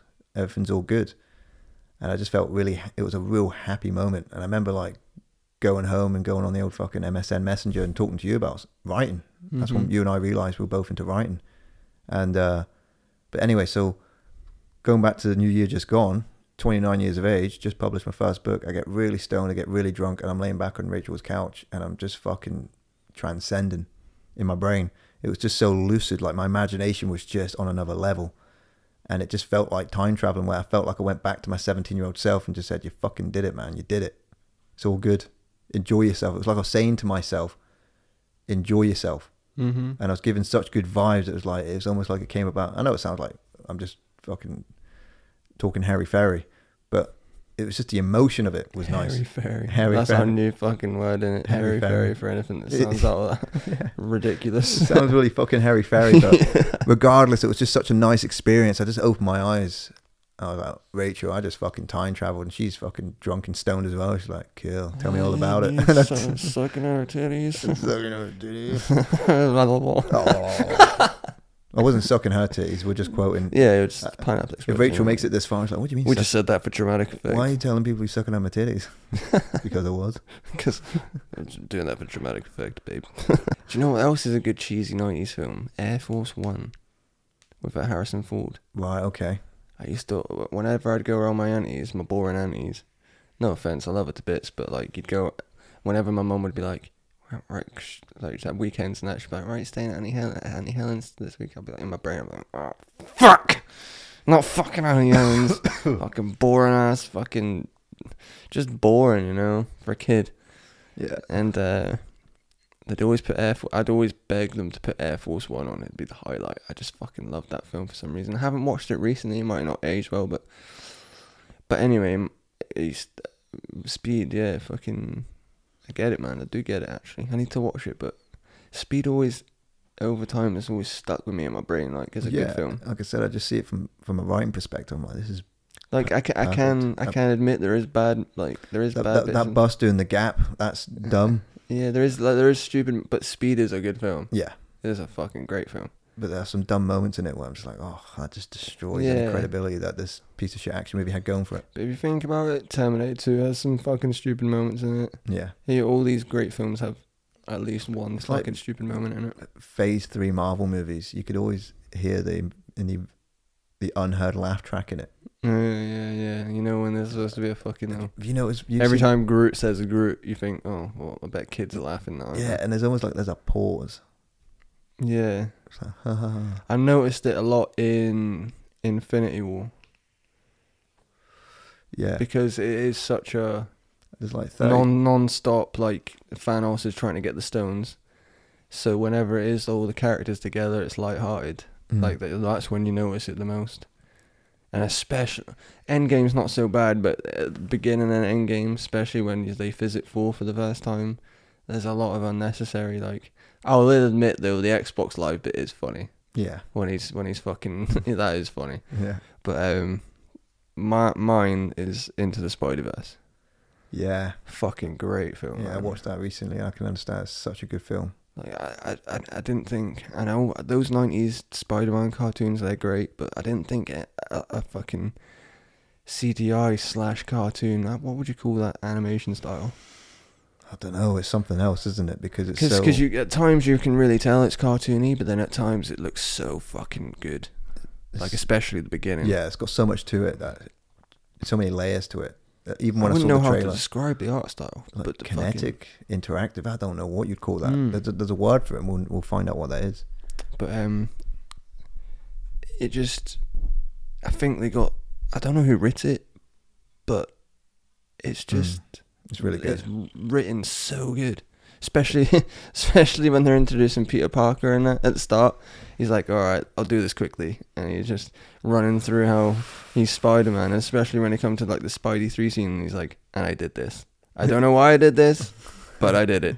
And he just, but it's not the Peter. It's not like, oh mate, it's just so good. Yeah, And especially when Miles Morales is um when he becomes fully Spider Man, it's good. But it, like when Peter's training him, it's the best. It's the best. yeah, It's the fucking best Spider Man shit I've ever seen. yeah. I, I can't explain why. I think it's because he's frustrated into the shit. You know, Miles Morales is he's frustrated into the shit. With like most Spider-Man films, it is kind of like a somber fucking beginning. He gets bit, then it's a bit like, and then it starts going. yeah. With this, like, you get the start, or you get like the fucking 10, 20 minutes of Mi- Miles Morales, and then he gets bit with his uncle. Mate, that twist as well is good, isn't it? His his uncle was Forget his name. yeah, he, he's was- Aaron. That that hit me actually. I was like, fucking. was Didn't, good. didn't see that coming. And that Aaron character as well. Imagine him in live action. That's fucking creepy when he's running through the subway like. So I'm So pretty high. man, we can wrap up episode ninety two now if you want. No, you too. I'm joking. Forty seven. yeah, man. All right. Well, like and subscribe. That camera, Shibby. That camera, Yoda. Like and subscribe. Follow the Instagram. Subscribe to the channel. Peace.